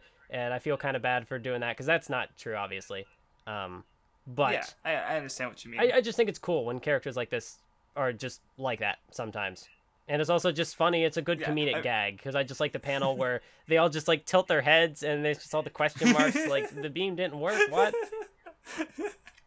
I also Um, like later when he's like like he barges into the mo- into the bed quarters of the most beautiful one in the world, and he's just like, "Where's the food?" where's the food and then she's like he's like where's the food why are you naked like he just doesn't he doesn't get it oh Um, man, it's so but I- but like as for like a, a potential theme for the arc and we did you know we did discuss it earlier like she, there's the this big thing in the coliseum where you know luffy's like well what are you doing? And he's like trying to preach to the crowd and she's just like well it doesn't you know they'll do whatever they'll forgive me because i'm beautiful. And like everyone just you know again because yeah, of her they're- power and whatnot and they just swoon over her and then she's like well what about you and luffy says you make me sick which i just it's it's there's there's a Go on. theme here like there's a there's a, a narrative purpose for this arc and it, yeah, i don't it's, know it's, it's, all, there just for really a cool. reason. Yeah, yeah, it's good because yeah, well, like I, the big my big takeaways are sort of the how they're similar and different. You know how they're similar in the their desires for freedom and not wanting to be to be controlled, but you know the difference in kindness, of course, that that really separates them.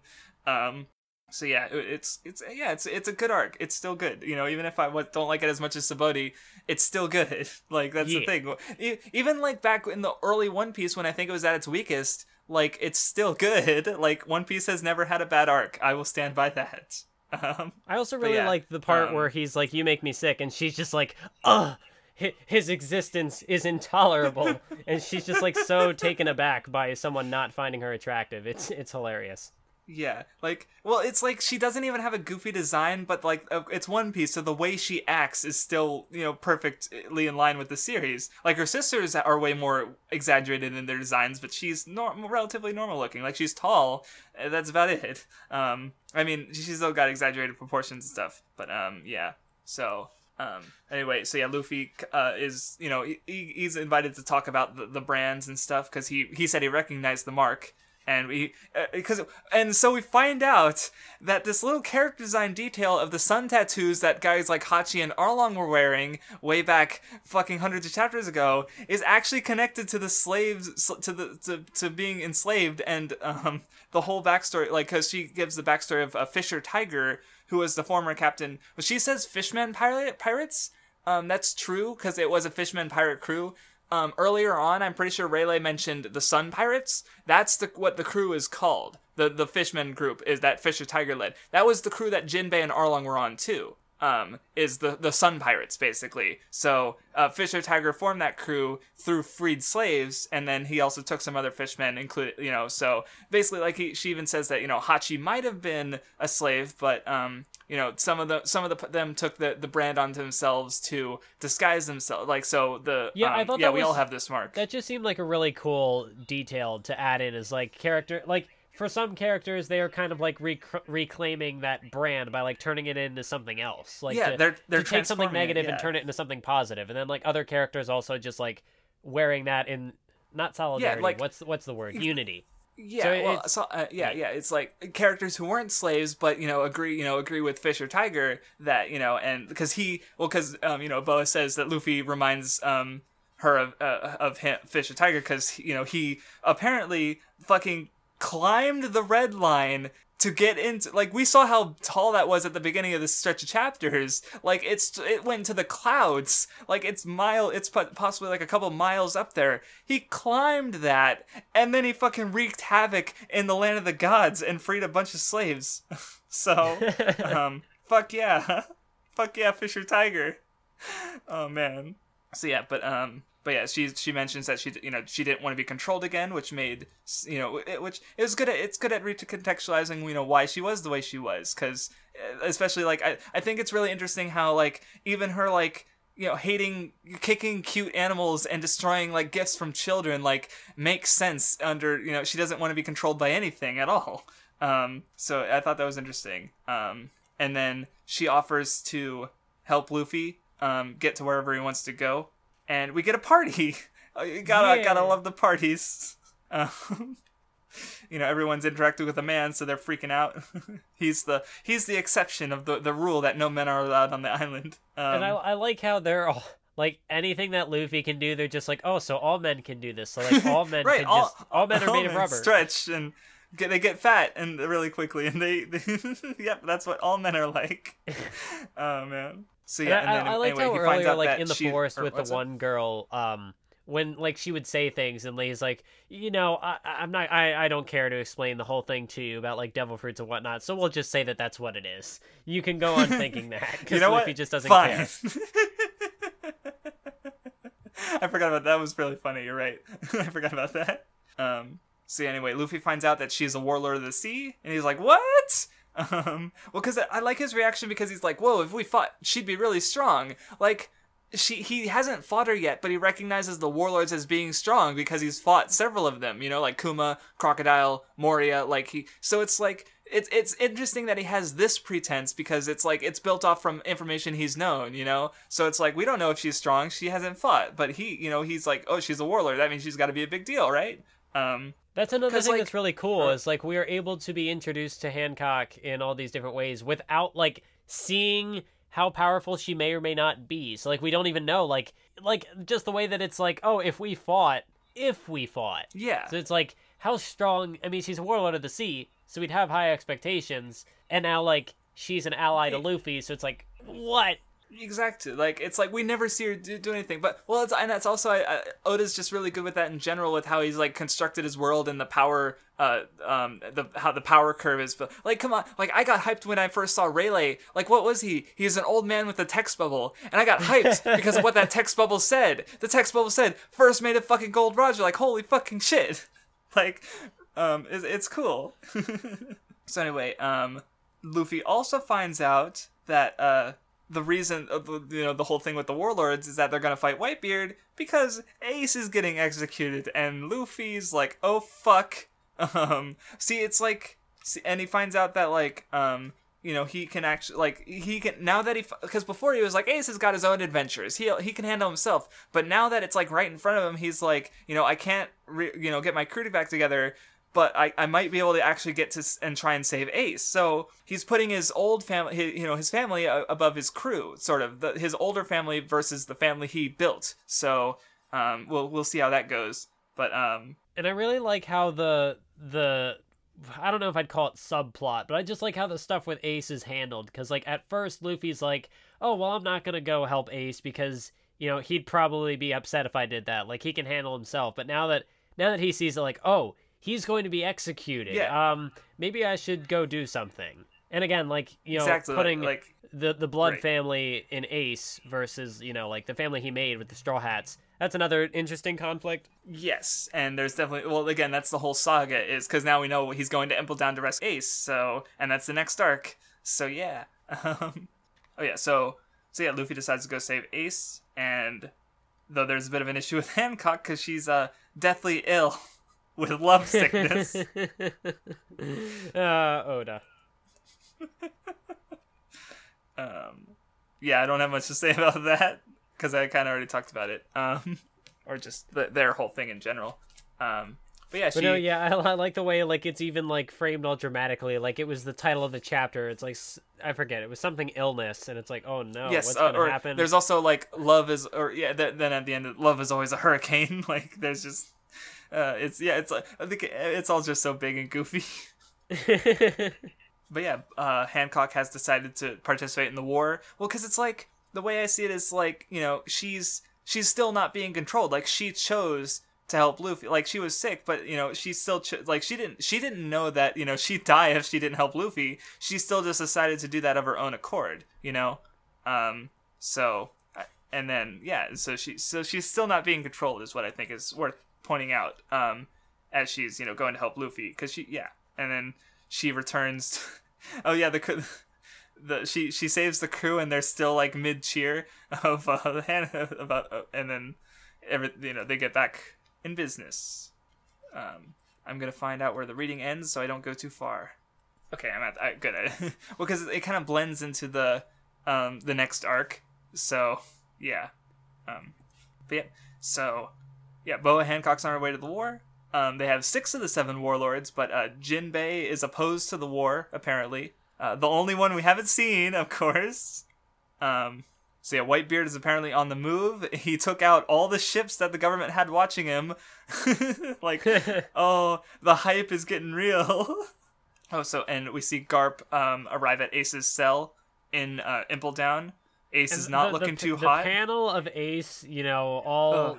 You know, just you know, he's all wrapped in chains and he's just not looking great. It, I don't, I don't know, like something about this panel is just like really cool, and also like the shadows of Garp and whoever the other guy The cell. is that was with him, Er, just well, Mhm, like and the cell, it's it's yeah. the shadows of the cell, but also like you can see the figures kind of like yes. casting shadows on him. So like Yeah, whoever. the the lighting of it is really good and it also i don't know if for some reason it gives me vibes of like the Gold Roger thing like when he was being executed like there's that panel of him and this just kind of gives like it gives like big important vibes like look at this this is a big doom i don't know Yeah, yeah.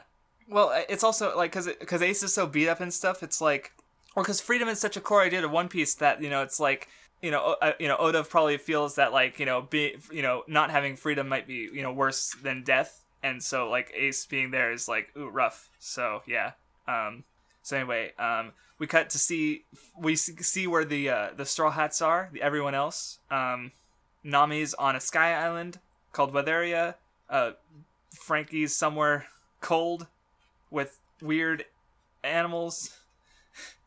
oh yeah. Um Sanji. Uh, what did you think about the place where Sanji is? he's at a place with what was it what was it described like young beautiful maidens or whatever but um Okama is basically like Mr. Two, yeah, where but they're all ugly dudes. oh i didn't even notice that i just noticed that they like weren't conventionally Yeah, attractive and sanji well, was freaking yeah, out Um, yeah, we'll, we'll we'll we'll come back to this in the future. I'm just gonna offhandedly mention it for now. Um, because of course we're gonna see more of the Straw Hats, so we can't just not see them. Um, say Usopp's on some like island with a bunch of plants with a dude named Hercules. Um, a Brook was uh, summoned by a cult. they think he's a demon. Uh, and he does his usual gag of like, "Can I see your panties?" And it's just Yep, like, "Show," because Yes, we must offer the yeah, summon- demon. he was summoned by the Illuminati. Well, um, yeah, it's, it's good. so then, um, Robin is now imprisoned on this construction, like this. They've they've apparently been building this bridge for seven hundred years to get to the. Um, I forget where it's going. Um, it, but but she's in the East Blue.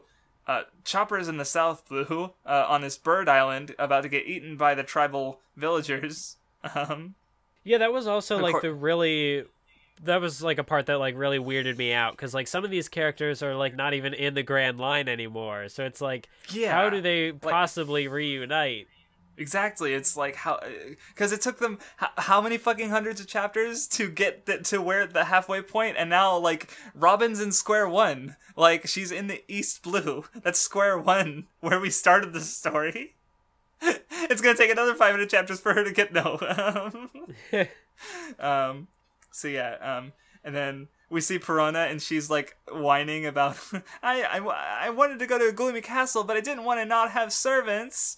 We're cute stuffed animals. I want to go back to. And then Zoro lands in. Um, but uh, uh, you know, it's it's interesting that like I guess she because she's uh, been alone for a while, so she just like fixes him back up. Like she he's heavily bandaged. like, it's it looks like a clumsy job because she probably has no idea what she's doing. Uh, but yeah, um, she tried. A for effort, I guess. Um, so yeah, Luffy and Hancock are on the ship, getting ready to go.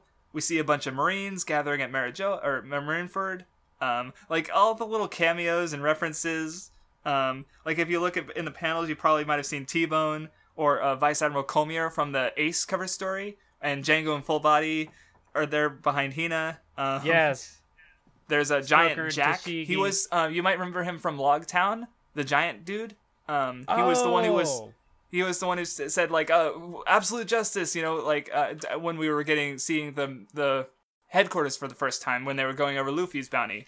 Um, oh yeah, he was he was the one. So if you look at those panels, like he's not like really he's not just really high up. He's also like literally a giant. So we actually saw a giant in the story like a few dozens of chapters before Little Garden. When you think I never actually realized that before. It just was kind of like hidden with the perspective because it, looks like he's just really high up, but no, he's actually just really big. I didn't think about that. Oh man. And then of course we see all the warlords uh talking strategy, but the the narration's like, uh, yeah, these guys can't really work together. oh man, Doflamingo, Blackbeard, Moria, Kuma, Mihawk. Oh yes, and of course, uh, Garp's telling Ace that you know, Whitebeard won't stop. Uh, so, you know, the war the war can't be stopped, and uh, yeah, that is the first episode done of the Paramount War saga. Um, I, I've been trying to hide the name in case because I think even at the end of the last episode, like, yeah, Fishman Island, um, but uh, that's not happening anytime soon. Which is kind of funny because it's like the fan base. We were like, oh yeah, we're going to Th- Florian Triangle, then Fishman Island. It's like, oh, Sabaody, and then the nope. So I tried to preserve some of that, but now now the, the, the cat is out of the bag. We know exactly where the shit is going. The war. Um. So yeah. Uh. Final thoughts on Amazon Lily, or and or Sabaody. uh again good and a lot of setup i'm excited Yeah, well, for it's where it's this like is it's gonna a go setup arc, but we got fucking three hours of almost like clo- like more than two and a half hours out of fucking setup. Like holy shit, it was really good setup, and it's also been built up too. Like like again, this stuff has been built up to pretty directly since like ch- chapter f- drum, pretty much. Well, and then again, if you talk about the fucking fisherman slave stuff, that goes back to Arlong, so it's like fuck. oh man. Yeah, it was good. I definitely appreciate both. I appreciate Amazon Lily more from the discussion than I did from rereading it. So thank you for that. Like I know, I hopefully I'm helping you appreciate aspects of it for because I obviously have been on the series for more. But uh, thank you for helping me appreciate Amazon Lily. That's Yeah. cool. yeah. Um. So yeah, we will be back next week for. Luckily, this arc's even shorter. The next one's even shorter. It's only like 25. Maybe it's maybe it's close to like 28. Um, E- Impel Down. It is chapters 525 to 549. So yeah, about 20, 24 chapters. So it's pretty short. Uh, but then again, this is us. we're on the One Piece train now. We're we're not gonna shut up. Apparently. Um, oh man, Well, the the fucking the the war is gonna it's gonna be a longer stretch chapters. It's gonna be like four, four hours. God damn it! I don't want to edit a four hour episode. anyway, thank you for listening as usual. Uh, we will catch you next time, unless you had anything else to say. Nope, we're good. Or, er, okay, we're good. We're good.